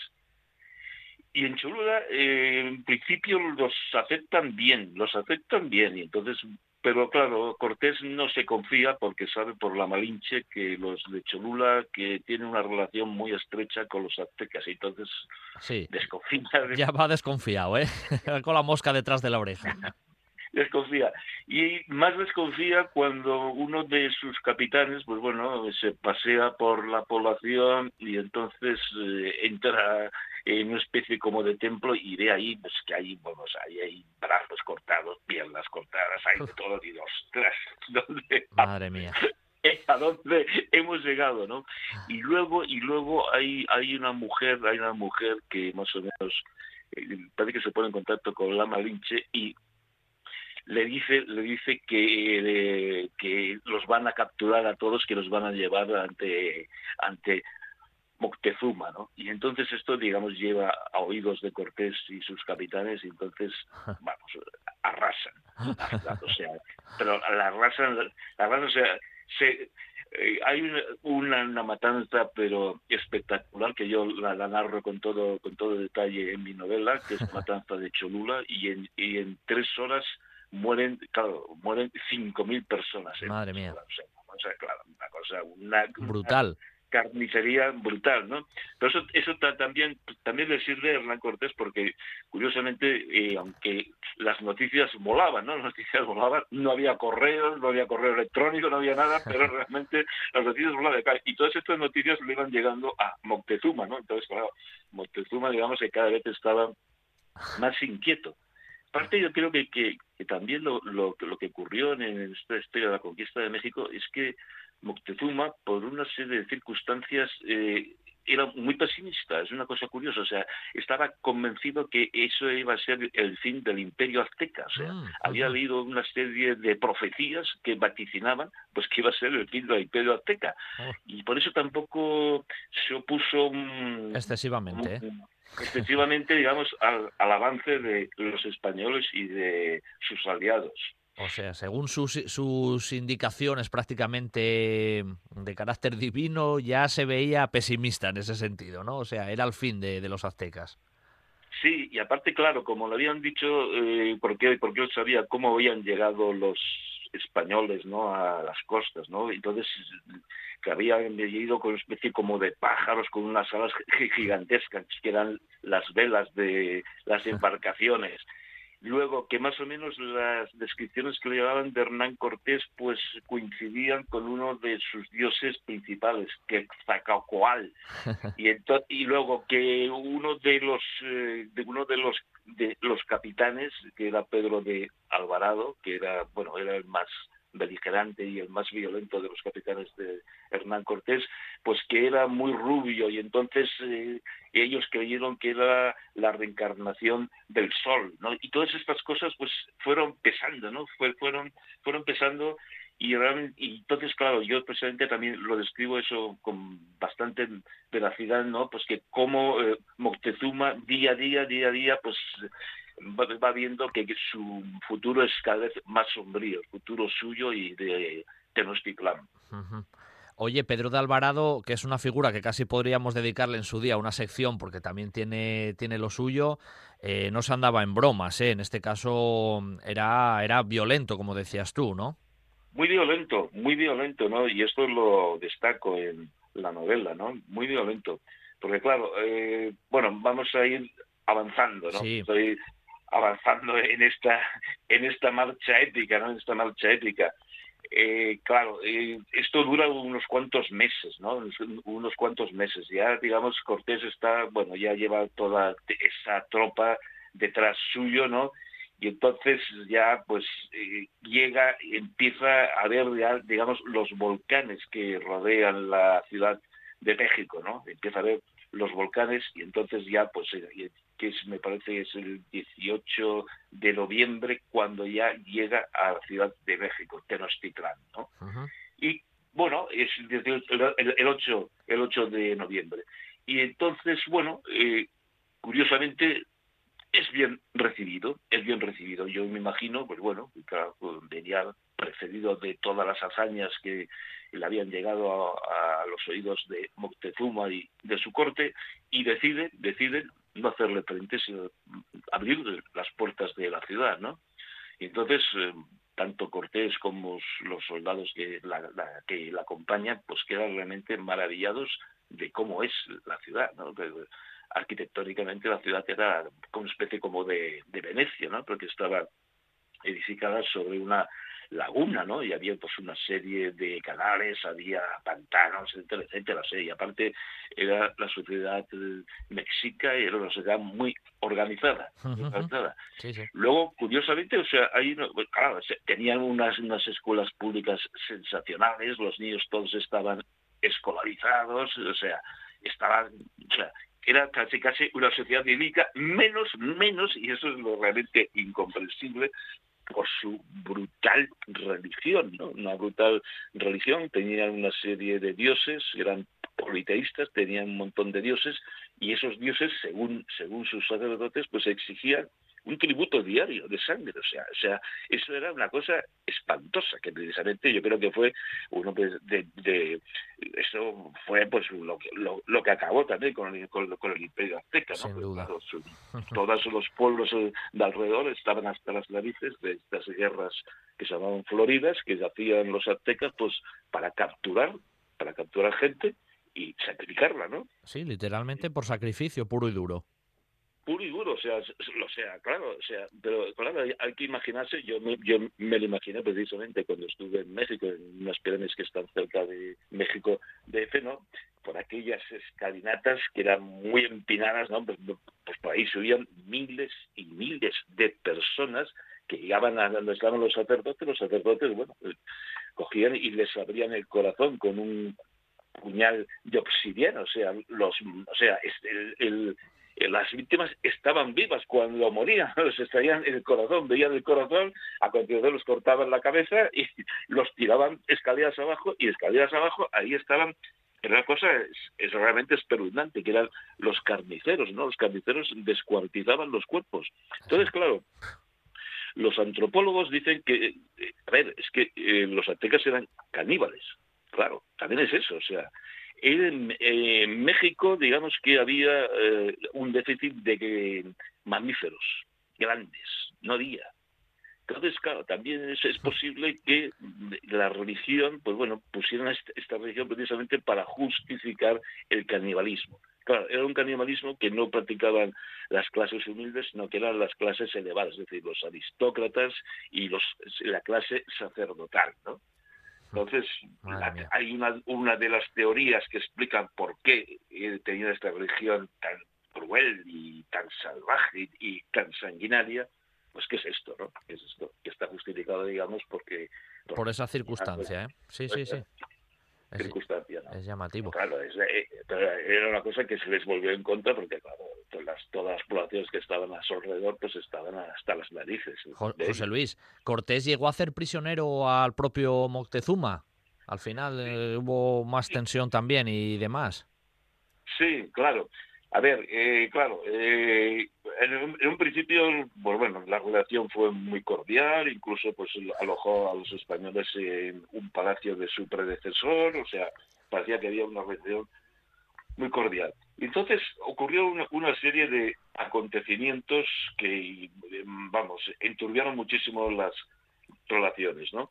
Y curiosamente, curiosamente eh, desencadenadas también un poco por el, el, gobernador, el famoso gobernador Diego de Velázquez. Hombre, aparece por ahí otra vez Diego de Velázquez. Aparece, aparece, otra vez y no se le ocurre nada más ni nada menos que enviar 18 navíos al mando de Pánfilo de Narváez para capturar a Hernán Cortés. O sea, es una cosa increíble. O sea, Hernán Cortés estaba, estaba, estaba conquistando México y el Diego de Velázquez, que no podía ver a Hernán Cortés, envía 18 navíos y los envía a Veracruz. Es increíble, ¿eh? Pero, pero, pero eh, entonces Hernán Cortés se entera y vamos de Tenochtitlán pues baja a toda velocidad con unos con unos cuantos soldados y con unos cuantos guerreros nativos a hacerle frente a, a Pánfilo de Narváez. Bueno, y Pánfilo de Narváez es derrotado, es derrotado porque cae sobre el campamento Hernán Cortés por la noche y entonces bueno, muy pocas víctimas y entonces consigue Hernán Cortés, que eso también es, otro golpe de suerte, que todos los soldados, que, habían bastante, eran mil, iban 1.200, 1.200 españoles que iban con Pablo de Narváez, se unan a él, con lo cual ya tiene más fuerzas, ¿no? Y más cañones, y tiene más caballos, ¿no? O sea que va teniendo suerte, va, va teniendo realmente ha nacido con buena estrella. Con buena estrella. Exacto, porque podía haber salido, todo en contra y fíjate por dónde eh, cualquier de Velázquez le hace un favor porque le, envía más tropas que las necesitaba, ¿no? Entonces con eso vuelve otra vez a Tenochtitlan. Mm. Pero entonces también hay un, hay un suceso que eh, marca ya, digamos, la ruptura ya violenta de las relaciones entre Montezuma y Hernán Cortés, ¿no? Porque eh, Moctezuma, Moctezuma entonces lo que hace, eh, eso realmente fue una especie como de traición, eh, envía, envía tropas a, sin que lo sepa Hernán Cortés, a Veracruz a Veracruz. Entonces hay, hay, hay, una batalla entre mexicas y los, y los españoles que han quedado en Veracruz. Y por primera vez, que eso también es muy importante, por primera vez mueren españoles a manos de los mexicas, con lo ah. cual, digamos, tenían ellos el mito de que los españoles eran invencibles, de que los caballos y los jinetes eran un mismo ser y esto les aterrorizaba de una forma brutal y entonces pues se dan cuenta, se dan cuenta en ese momento de que, que no. de morir también. que no eran inmortales, ¿eh?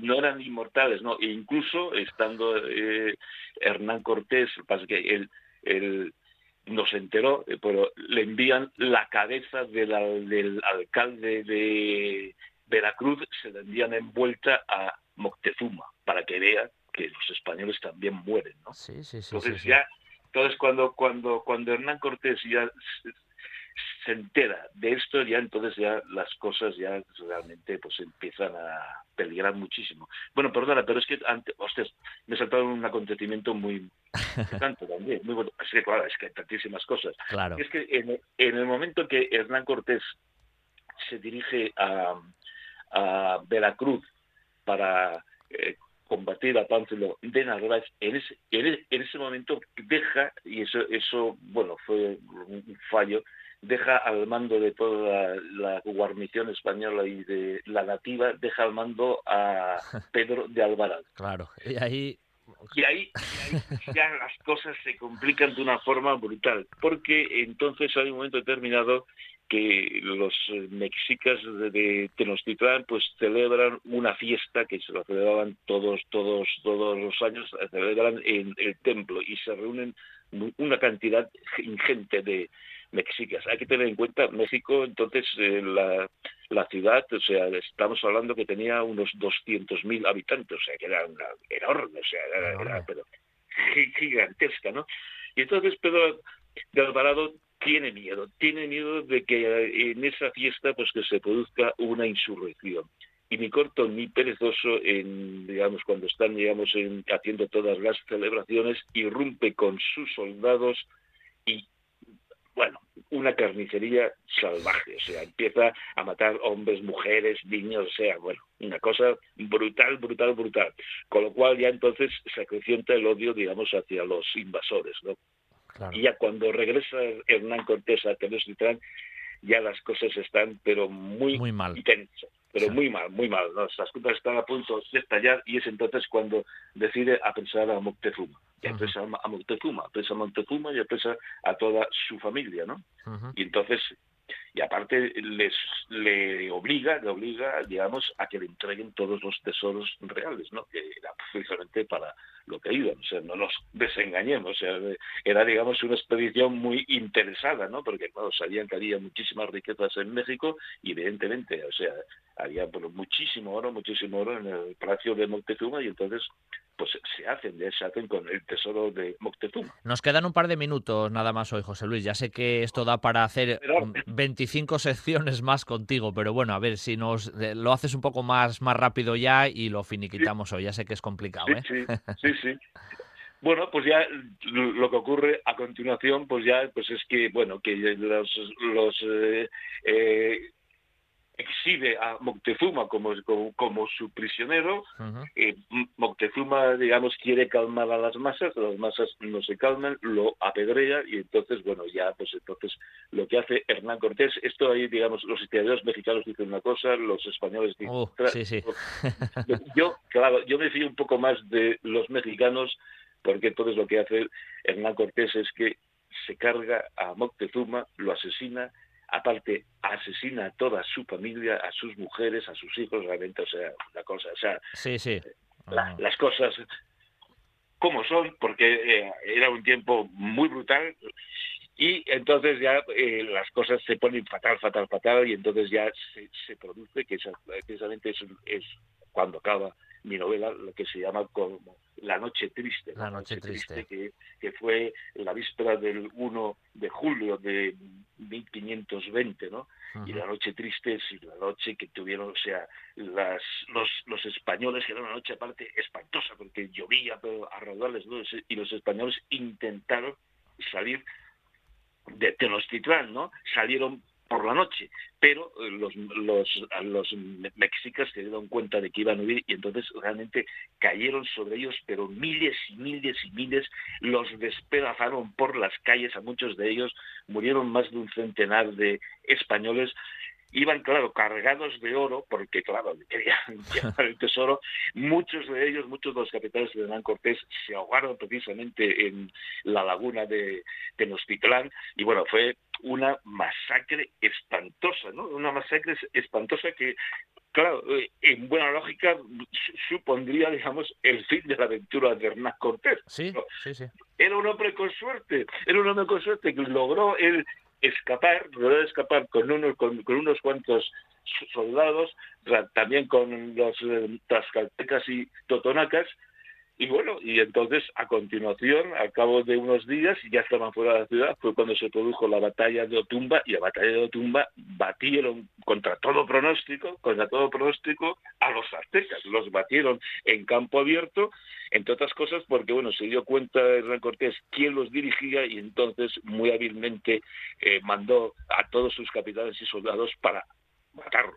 Claro, dirigía las, las tropas, que era Cuatemoc, ¿no? Que era Cuatemoc, que era el sucesor de... De Montezuma.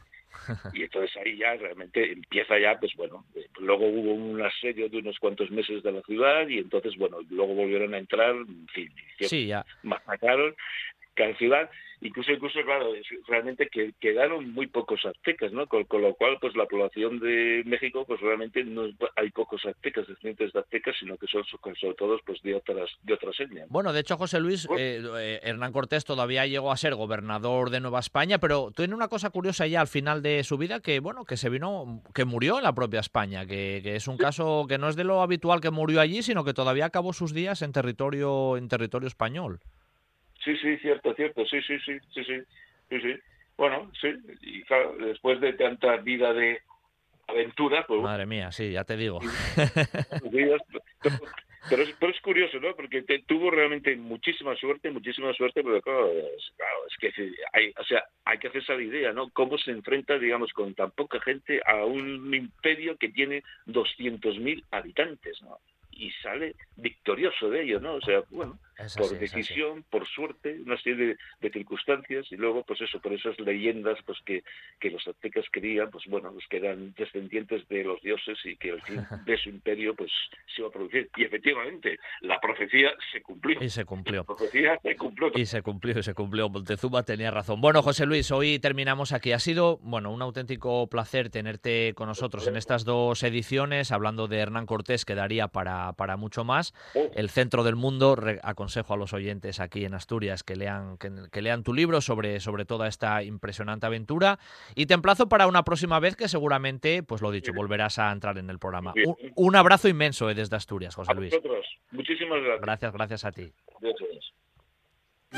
Sidrería Parrilla La Carballera de Granda. La calidad, la atención y el servicio de siempre con la seguridad que solo un equipo de profesionales como el de la Carballera puede darte. Cocina para todos los paladares, amplios salones, terraza con atención personalizada. No es un mito, es la Carballera de Granda, la calidad de siempre con la seguridad de hoy. para sentirte tan seguro como en casa. Sidrería Parrilla, la Carballera de Granda. Camilo de Blas, la leyenda repostera de Oviedo, nace en 1914. Diez años más tarde, y por encargo del alcalde, crea el dulce más representativo de la ciudad, el Carballón, una obra que se convierte en emblema de Vetusta. De generación en generación se transmite durante más de 100 años el buen hacer de Camilo de Blas, igual que los asturianos lo hacen con la pasión de aquel niño con ojos de pícaro que tras el cristal del escaparate degustaba con su mirada la obra magistral de unos grandes artesanos. En Jovellano 7 y Santa Susana 8 de Oviedo, Camilo de Blas. Ahora también en Covadonga 24 de Gijón. Camilo de Blas la Casa de los Carballones.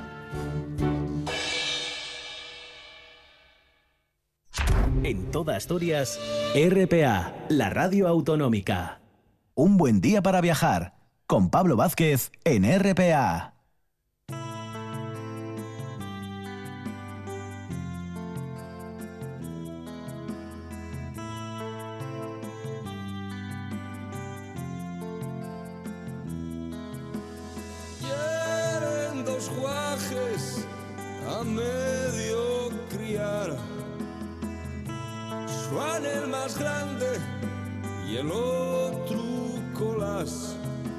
Allá donde hay una, una exposición con trasfondo histórico, allí nos acercamos desde un buen día para viajar, para darla a conocer, porque al fin y al cabo es una de las razones de ser del ámbito viajero y turístico que tocamos aquí en el programa.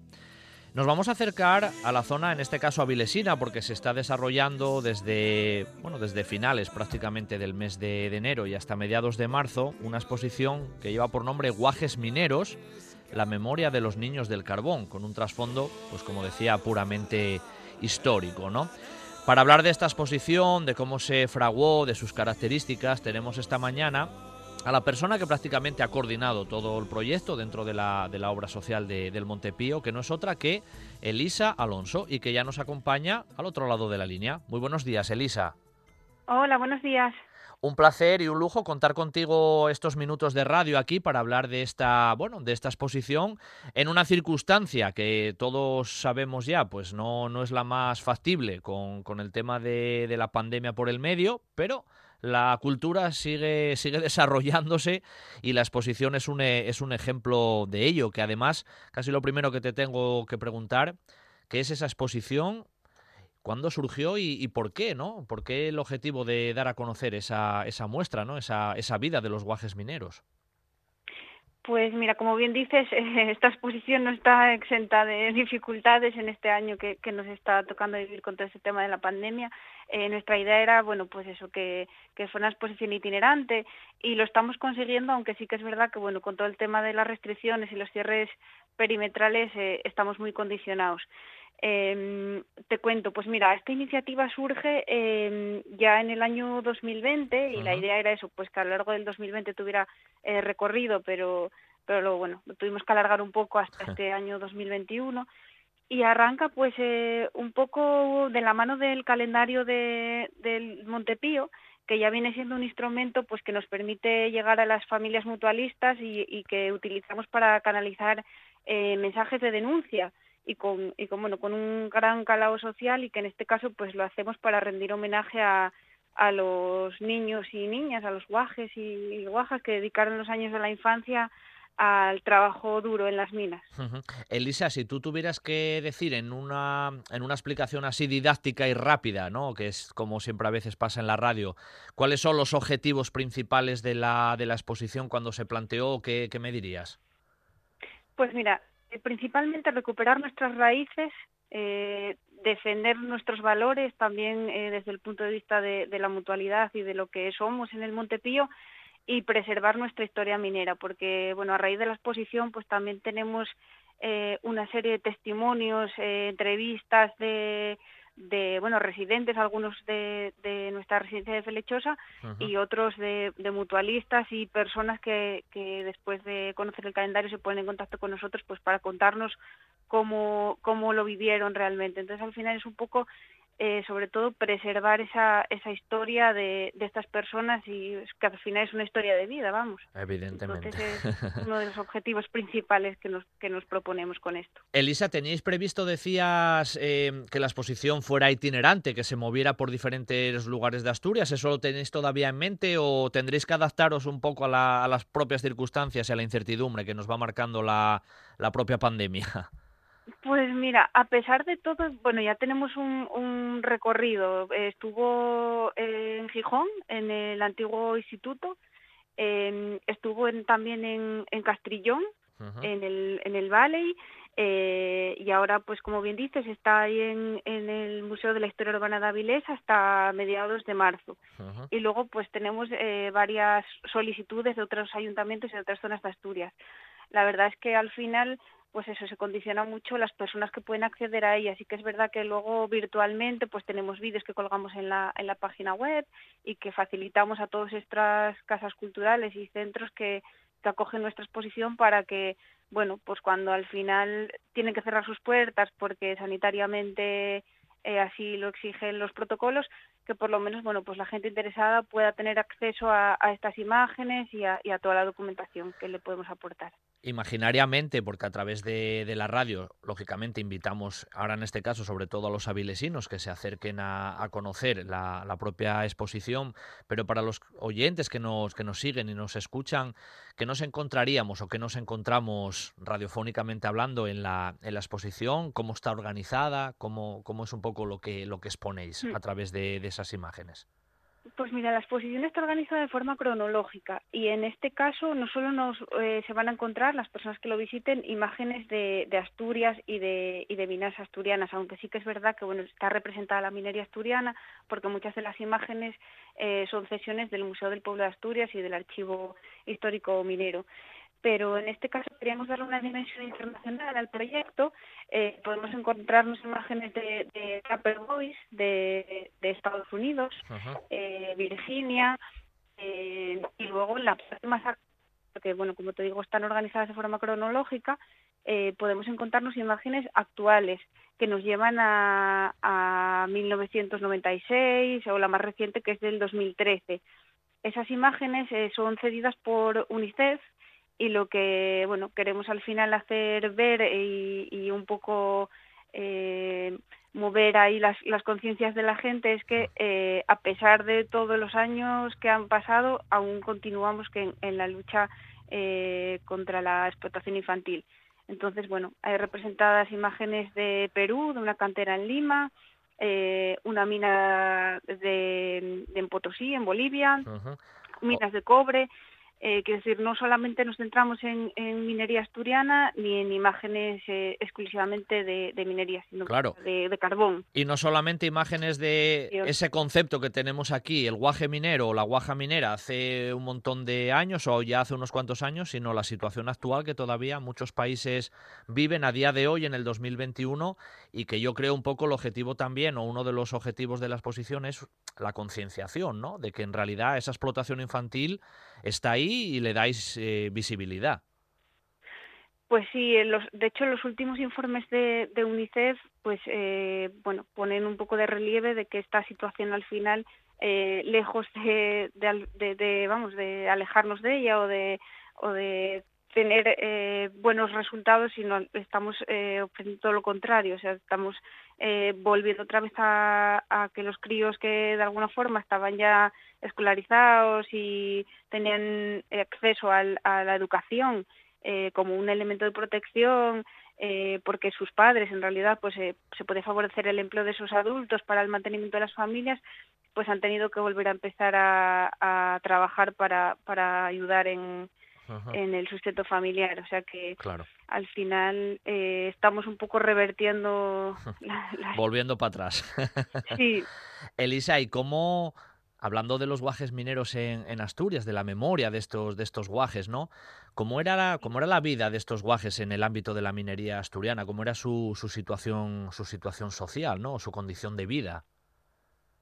Pues principalmente los testimonios que podemos recoger es que eh, ellos tampoco lo viven como una explotación, sino como una contribución a, aportar en, la, en las familias. Al final, pues eso, había pocas alternativas de trabajo y lo que nos cuentan es que eh, o, iban a trabajar en estas condiciones para poder llevar algo a casa o, o, difícilmente podían salir adelante. Entonces lo que principalmente nos cuentan era que eran horas interminables de trabajo sin saber cuánto iba a durar la jornada eh, diaria, que con suerte pues eh, tenían al final de, de, la jornada pues es un, una, un trozo de pan para pa poder comer y, y bueno, pues que trabajaban incluso descalzos, que son algunas de las imágenes que casi que más nos impactan cuando, cuando vemos la exposición. Pero, Esos críos descalzos en, en las escombreras y en, uh -huh. y en las bocaminas. Saco esa frase que utilizamos mucho en Asturias, de hielo que había en este caso, ¿no? O sea, la circunstancia pues, del propio guaje era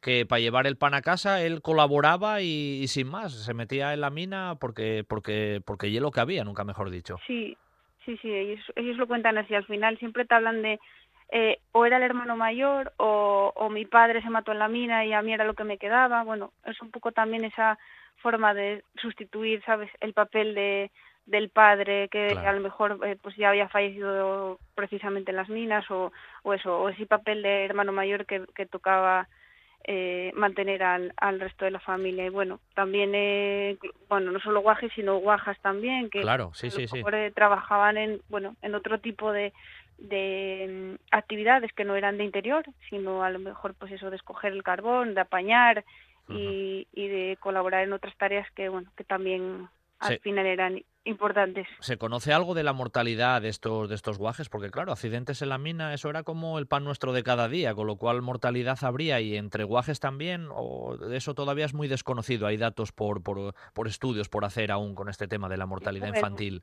No hay muchos datos. Lo que sí sabemos es que al final, eh, a pesar de que la normativa fue avanzando en este sentido, eh, se falsificaban las, las fechas de nacimiento de las personas que, o sea, de los guajes que empezaban a trabajar en la mina. Con lo que, aunque la normativa marcaba que no podías eh, trabajar en, la, en, labores de interior eh, hasta los 18, pues se sabía que una era la, la edad que figuraba en el, en el documento de identidad y otra la real. Entonces, la bueno, real. se falsificaban incluso los documentos para pa poder eh, trabajar en, en la mina, sí, sí, en las circunstancias. ¿Y, y, se, ¿Y, se, conoce algún dato acerca de hasta hasta cuándo, no? ¿Hasta qué fecha más o menos hubo, hubo guajes eh, trabajando en esas condiciones en la minería asturiana? Pues mira, en la normativa más actual, eh, a ver si te encuentro aquí, espera un momentín, que te quería decir exactamente las, Sí, porque algún estudio sobre eso sí que sí que ha habido, ¿no? Por lo menos, bueno, ubicarlos más o menos en esa en esa línea cronológica, vamos a decirlo así, de, del tiempo o hasta cuándo o hasta cuándo hubo algún guaje en esas, bueno, en esas condiciones de vida que tú que tú nos comentabas y bueno, que reflejáis al fin y al cabo en la en la propia exposición. Sí, eh, prácticamente en, en el vamos, en, en, el, en la documentación que nosotros tenemos, eh, los, los, que muchos de ellos aún viven. Eh, sí, que, que pudisteis hablar con ellos, incluso con algunos, ¿no? Sí, y conservan la memoria de aquel tiempo, pues eso, que, que trabajaban en torno a los 10, 12 y 14 años en estas condiciones laborales extremas. O sea que en muchos casos eh, estamos hablando de personas que ahora tienen eso pues entre 80 y 90 años uh -huh. y, y, ellos aún estaban en, en, las minas en aquellos tiempos lo que, claro, que claro. eso es lo que decíamos sobre todo eh, hasta que nace la UNOSA, UNOSA como empresa estatal eh, los chamizos y las empresas que trabajaban un poco al así al margen de, de esta regulación pues uh -huh. pues sí que era habitual quiero decir que en los últimos, en los últimos 30 segundos casi que, que, nos quedan en esta charla, Elisa, ¿hay alguna de las fotografías que a ti especialmente, como solemos a veces preguntar, te toque más la fibra? Porque, hombre, son, son cuestiones que, bueno, que te hacen, que te hacen reflexionar, ¿no? Seguro que hay alguna que a ti personalmente también te, te ha llegado más al corazón, ¿no? Sí, a ver, sobre todo hay, hay algunas en las que en las que están sonrientes, quiero decir que, que las imágenes eh, lejos de, percibir eh, tristeza o, o bueno o desánimo en estas en estas imágenes eh, te despiertan todo lo contrario. O sea, son imágenes que, a pesar de estar descalzas, a lo mejor en unas escombrera recogiendo carbón, pues te, te llevan a, te, o te transmiten un mensaje de optimismo. Eh, y yo me quedo con, con eso y con una de las imágenes que nos llevó a uno de los testimonios, que es la de amor, que se reconoce en el calendario, ya es una persona que ahora mismo ya vive, vive en Bélgica, porque después de, bueno, buscando pues eso, precisamente una, una vida mejor, eh, emigró a, a Bélgica y ahora vive allí, pero sí que continúa siendo mutualista, recibe nuestra revista y se identifica en una de las imágenes que figuran en el calendario y de ahí pues bueno nació un vínculo que, que al final recogimos un testimonio que, que nos que está con sus hermanas en, trabajando en, en una escombrera en, en Tetuán, en Sotrondio. Bueno, pues Elisa, destacaría. Desde aquí hoy te agradezco que, que, hayas entrado estos minutos en esta mañana de domingo en un buen día para viajar en la Radio Pública de Asturias para promocionar, nunca mejor dicho, esta exposición Guajes Mineros, la memoria de los niños del carbón desde la Fundación Obra Social Montepío y que podemos ver pues hasta el 14 de marzo en el Museo de la Historia Urbana de, de Avilés esperemos que las circunstancias vayan mejorando y que mucha gente se pueda acercar a conocer, bueno, pues esta parte de nuestra, de nuestra historia y de cómo estos guajes mineros vivían, bueno, pues en condiciones muy duras en, en, las minas de carbón asturianas y también en extensivo a esa explotación infantil que todavía existe en la, en la actualidad. Así que un beso muy fuerte, muchas gracias Elisa y seguro hablamos muy pronto. Gracias a vosotros y nada, que, que ofrecerla a toda la gente que, que bueno, que pueda eh, querer tener algún tipo de instalación que es totalmente gratuita uh -huh. y que se pueden poner en contacto con nosotros en, aquí en la Fundación Obra Social Montepío eh, a través de nuestra web o de nuestro correo electrónico. Fantástico. Gracias otra vez. Hasta la próxima, Elisa. Venga, hasta luego. Muchas gracias. Ven a conocer el Cuetu, el Museo de la Guerra Civil Española y de la historia bélico-militar del país considerada como una de las mejores colecciones privadas de España y en continuo crecimiento. El Búnker de Lugones, el mejor conservado y de mayores dimensiones del norte de España, y la colección militar de Coyoto, formada por cuatro grandes colecciones particulares y que empieza a ser considerada como una de las mejores de la Guerra Civil Española. Reserve visita en el 984 100 100 o en el 670-333-111. Museo del Cuetu. Historia de Asturias. Historia de España. Estás escuchando, Estás escuchando RPA, RPA, la radio autonómica de Asturias. La nuestra. Si tú estás conmigo, levanta. En el área residencial de Nuevo Roces, Café Bar el 15. Gran variedad de desayunos, menú del día, una amplia carta de cervezas y los fines de semana, el mejor ambiente de copas. Vive los mejores eventos deportivos con nuestras siete pantallas gigantes. Y por supuesto, con todas las medidas de seguridad para que solo te preocupes de disfrutar. Avenida de Roces 1111 en el área residencial. Te esperamos en el 15. Ahora también comida para llevar. Y recuerda, en el 15 tenemos terraza. Un buen día para viajar con Pablo Vázquez en RPA.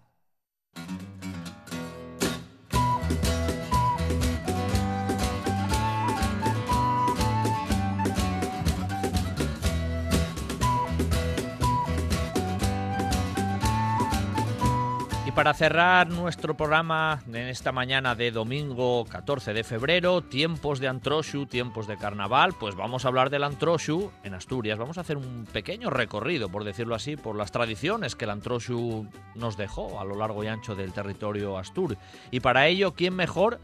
que uno de nuestros colaboradores habituales y que de esto sabe muchísimas cosas, ya lo vais a ver, bueno, ya lo sabéis, el ye Berto Álvarez Peña. Buenos días, Berto. Hola, buenos días. Bueno, que la tradición antroxera en Asturias, y hablando de esta cuestión, que estamos ahora en época de ello, aunque no lo parece por esto del COVID que nos lo trastocó todo, pero bueno, que tenemos una tradición importante de antroxu en, en Asturias. Pues sí, sí, aquí llamábase antroxu, antroido, según las zonas más occidentales. Y, bueno, pues como en toda Europa llega una festividad muy importante, porque ya viene de los tiempos del paganismo. La palabra antroxu o antroido viene de introito, introducción al año nuevo, porque eh, antes del calendario que tenemos nosotros ahora, bueno, pues eh, el mes muerto y era noviembre, eh, morría, porque entraba el invierno, y esto era la introducción al año nuevo. Estábamos ya saliendo de ese invierno y, entonces, bueno, pues entraríamos ya otra vez dentro poco para la primavera, etcétera, ¿no? Eh, la gente pues revestíase con máscaras, con yocarones, con un montón de cosas. Había personajes fijos en las aldeas, como ahora que, ah, yo voy de Capitán Garfio, yo voy de... No, los, los personajes tenían su sen, ¿no? El diablo, la vieja, el chamasqueiro, eh, eh, la cargadora, el, el, que iba de oso, etcétera, y venían a representar pues esos númenes incontrolados de la naturaleza a los cuales pues había que que ofertar eh, eh, eh, entra dentro de lo que llegan los aguilandos, las máscaras de invierno. ¿eh? Sabemos que, estos personajes salían revestidos, disfrazados, pidiendo aguinaldos, que eran comidas, etcétera, eh, que ellos saben por las casas, pues el día de Navidad, el día de Año Nuevo, el día de Reyes, y el culmen ya allí, el antrocho, en estas fechas. Y entonces, bueno, pues había sitios donde volvían a salir estos personajes por ahí revestidos, también se les convidaba, sobre todo en las aldeas y tal, y, otros sitios, pues mira, por ejemplo, el interior de Carreño, el interior de Gozón, eh, y eran los nenos los que ponían o unos mullíes eh, de les vaques por enriba o, o unos tamarres de piel de, de ovella y, al cincho yocarones y esquiles y corrían el antroxo, limitaban a hacer ruido, a, a espantar eh, lo malo, eh, con, con ese ruido, con esos sí. y era correr el antroxo, lo llamaban, ¿no? Pero bueno, hacíase más cosas, por ejemplo, en la zona de trabajo recuperóse ahí atrás, eh, había luego en muchos más sitios, Cangas de Narcea, eh, San Juan de Villapañada, que tiene un sí. guapo, sí, sí, eh, y que era, eh, hacían unos, unos manoxos, unos antorches, eh, feches con paya de centén, eh, en sitios de Cangas de Narcea llámase colmiechos, en otros llámase pachizos, en trabajo de Gaña pachizo, eh, ¿eh? y entonces salían con eso de noche los nenos, eh, todo esto es muy mítico, muy metafórico de llamar al sol, ¿eh? el sol que vuelve a renacer otra vez y que va comiendo las tinieblas, y entonces corrían de noche con esos antorches, con esos pachizos, eh, por entre los huertes y por entre los eiros, donde se mallaba el trigo, porque era una forma de, desear buena suerte, buena cosecha para este introito, para este año venidero, otra vez nuevo, ¿no? Y además, en trabajo de Degaña comentábamos que allí donde había un malvecín, que ya era envidioso, que ya era, bueno, malvecín, no entraban en, ese huerto, pues eso, para que no tuviese buena cosecha, ¿no? Para, joder un poco. Entonces esto de los pachizos o colmiechos, ya, os digo, hacíase en muchos sitios. Y luego era muy muy importante el personaje de la vieja. La vieja o la cardadora que iba con esos cardes de, la lana simulando pues los trapos de nieve, eh, simboliza el invierno. ¿eh? En zonas de Cabranes o ah. Piroña, cuando caían los primeros trapos de nieve, eh, los paisanos decían, ¿qué traes vieja? La vieja y un personaje mitológico que aparecía en toda Europa, como la Bétula o la Vieja, incluso en los Alpes, Y, simboliza el invierno. Entonces, en muchos sitios quemábase la vieja, que era como quemar el invierno. Como quemar el invierno, ¿eh? Esto desapareció en muchos sitios.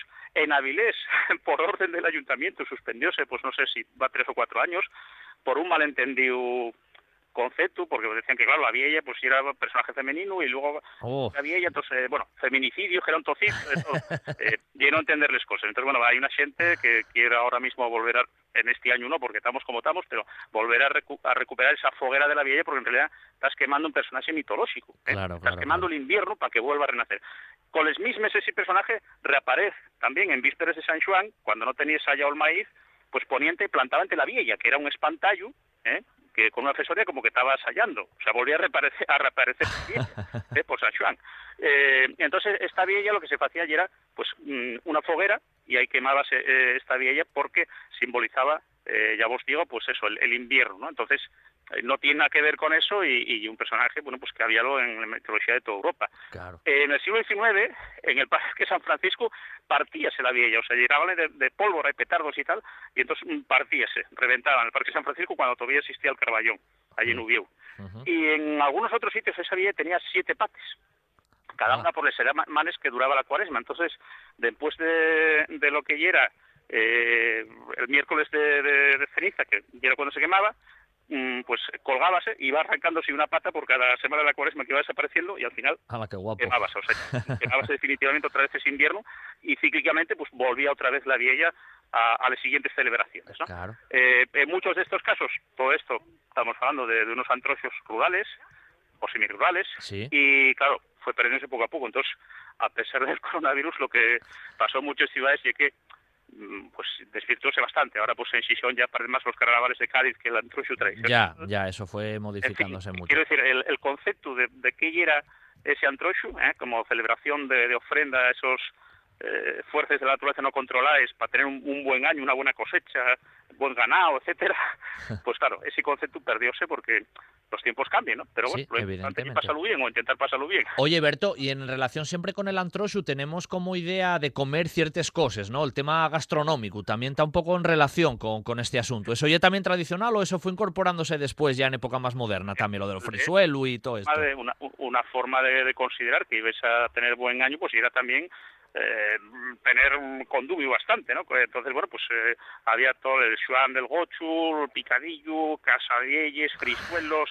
en fin, y era un poco una fiesta, ¿no? En toda fiesta se, se festeja. Y, por supuesto, bueno, pues todo, todo el despliegue de, de comidas de San Martín que, que se fae por estas fechas y, y todos estos postres, sobre todo eso, casadillas o bullinas, como se llaman en el occidente asturias, y, y frisuelos o fericholos, pues bueno, y era eh, no solamente para la familia, sino para convidar a esos mascaritados que llegaban a, casa pues a, a pedir el aguinaldo en su día, en las Navidades, o a pedir el antrochu eh, por este fecha. Sí, sí, sí. Oye, y eso muchas veces también tenemos idea, ¿no? Por ejemplo, cuando pensamos en, Asturias, ¿no? El antrochu, Avilés, el tema del descenso de Galeana, o, o eso de el enterrar a la sardina, todo eso, eso también lleva más de, reciente creación, o entierra un poco las raíces... Mm, en épocas más antiguas. Eh, lo de Galeana, evidentemente, es de, reciente creación.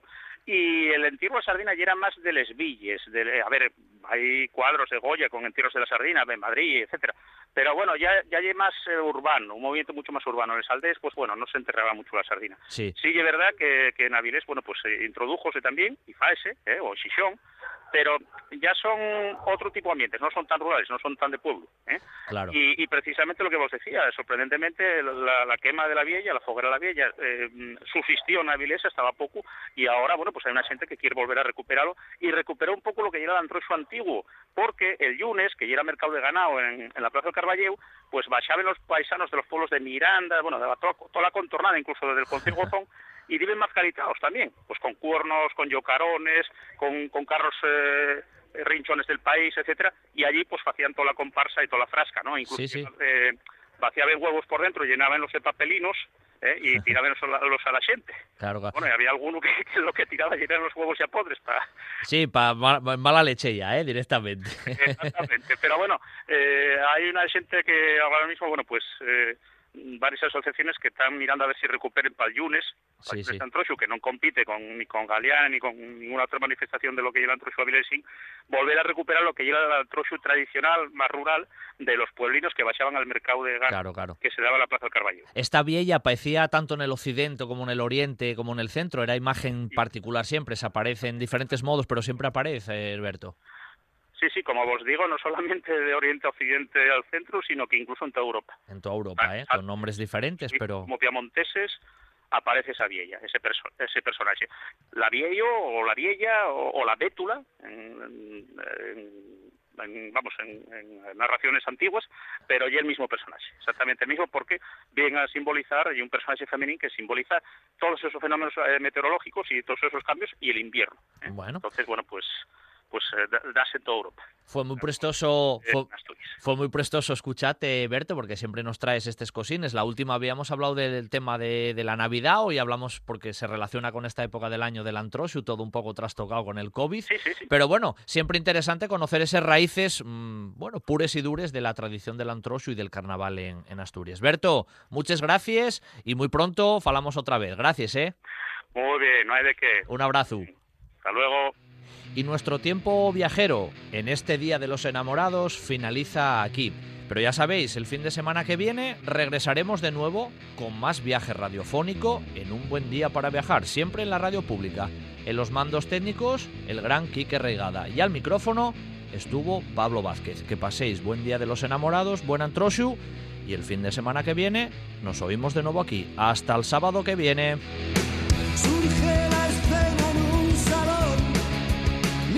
sempre home